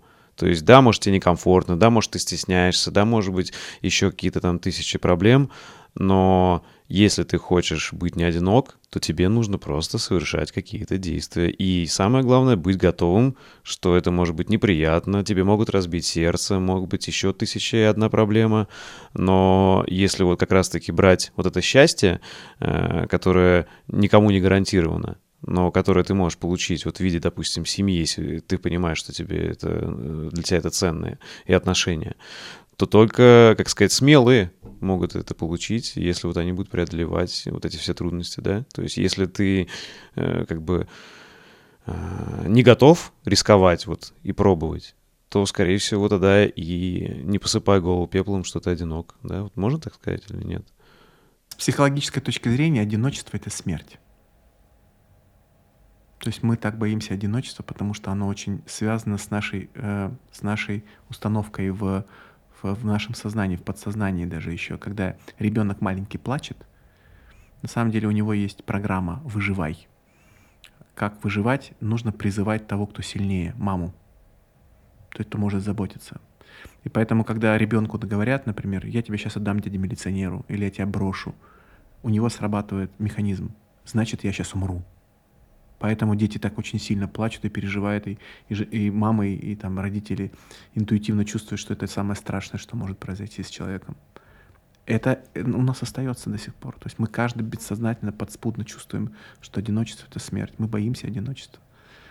Мы пытаемся разговаривать с какими-то ну, воображаемыми друзьями. Люди, которые одиноки, они начинают разговаривать сами с собой. То есть одиночество — это смерть. ну, мы говорим один духовная смерть, когда невозможно быть... Одиночество — это означает, что нет никого, кто сказал бы, что я существую. Через некоторое время люди в состоянии одиночества, в состоянии депривации, изоляции, они начинают сомневаться, что они существуют. Это очень хорошо, а, наглядно видно в, в, э, в камерах сенсорной депривации, так называемых флоу-камерах или в одиночных камерах, когда человек начинает существо, сомневаться, что он вообще живет. Вот. И семья — это как раз один из таких способов выживания и вообще смысла жизни. Потому что смысл жизни не, не, в, не, в, не в удовольствиях, не только в удовольствиях. Я скажу, не, не, неправильно сказать, что не в удовольствиях вообще. Нет, конечно, счастье в удовольствиях, но не только в удовольствиях. Не только в удовольствиях. А, ну, наверное, может быть, одно из самых тонких удовольствий заключается в том, чтобы делать других счастливыми. И когда э, это, это сложно понять до тех пор, пока ты не попробуешь. Э, очень легко и быстро присыщаешься, когда ты делаешь счастливым себя. Ну, выпил там, не знаю, там, позанимался сексом, поел. Но когда ты, не знаю, ведешь своего сына на, на футбольный матч, который, за который он болеет, или делаешь сюрприз, сюрприз своей жене и даришь ей цветы, и видишь ее счастливые глаза, или когда ты маме там даришь какие-то там, не знаю, э, какую-то путевку в санаторий, и ты видишь ее счастливые глаза, это, это совсем другое удовольствие, на порядок выше, и запоминается больше, и, и чувствуешь себя человеком. Ты чувствуешь, что ты живешь не зря, потому что одиночество — это прожить зря. Это самая страшная вещь, штука, которую которую часто люди в, уже в, в пожилом возрасте, в стариковском возрасте вспоминают с большим, с большим сожалением. Я прожил зря эту жизнь. Но если вы будете понимать, что я старался, я пробовал делать счастливым других, у меня получалось время от времени, то это самое глубокое удовлетворение в жизни. И именно о том, чем мы говорили с вами с Виктором Франклом про его логотерапию, когда он говорил там не точная цитата, но все неврозы, психозы, все несчастья людей от подспудного, бессознательного ощущения бессмысленности своего существования. Семья — это один из смыслов. Не самый главный, не единственный, но один из смыслов, который нельзя потерять. Шикарно. Я согласен. Мне очень понравилось. Спасибо большое, что уделили время. Благодарю. Всего всего доброго, было приятно. Спасибо за внимание. Если вам понравился выпуск и вы хотите внести свой вклад в продвижение подкаста, то, пожалуйста, поделитесь им с друзьями, оставьте отзыв в комментариях и подпишитесь на него в удобной вам площадке. Также вы можете поддержать подкаст, став моим патроном по ссылке boosty.to slash Ник Чернобаев и получать полные версии подкастов – а также предлагать вопросы, которые я могу задать моим будущим гостям. Всем спасибо и всего доброго.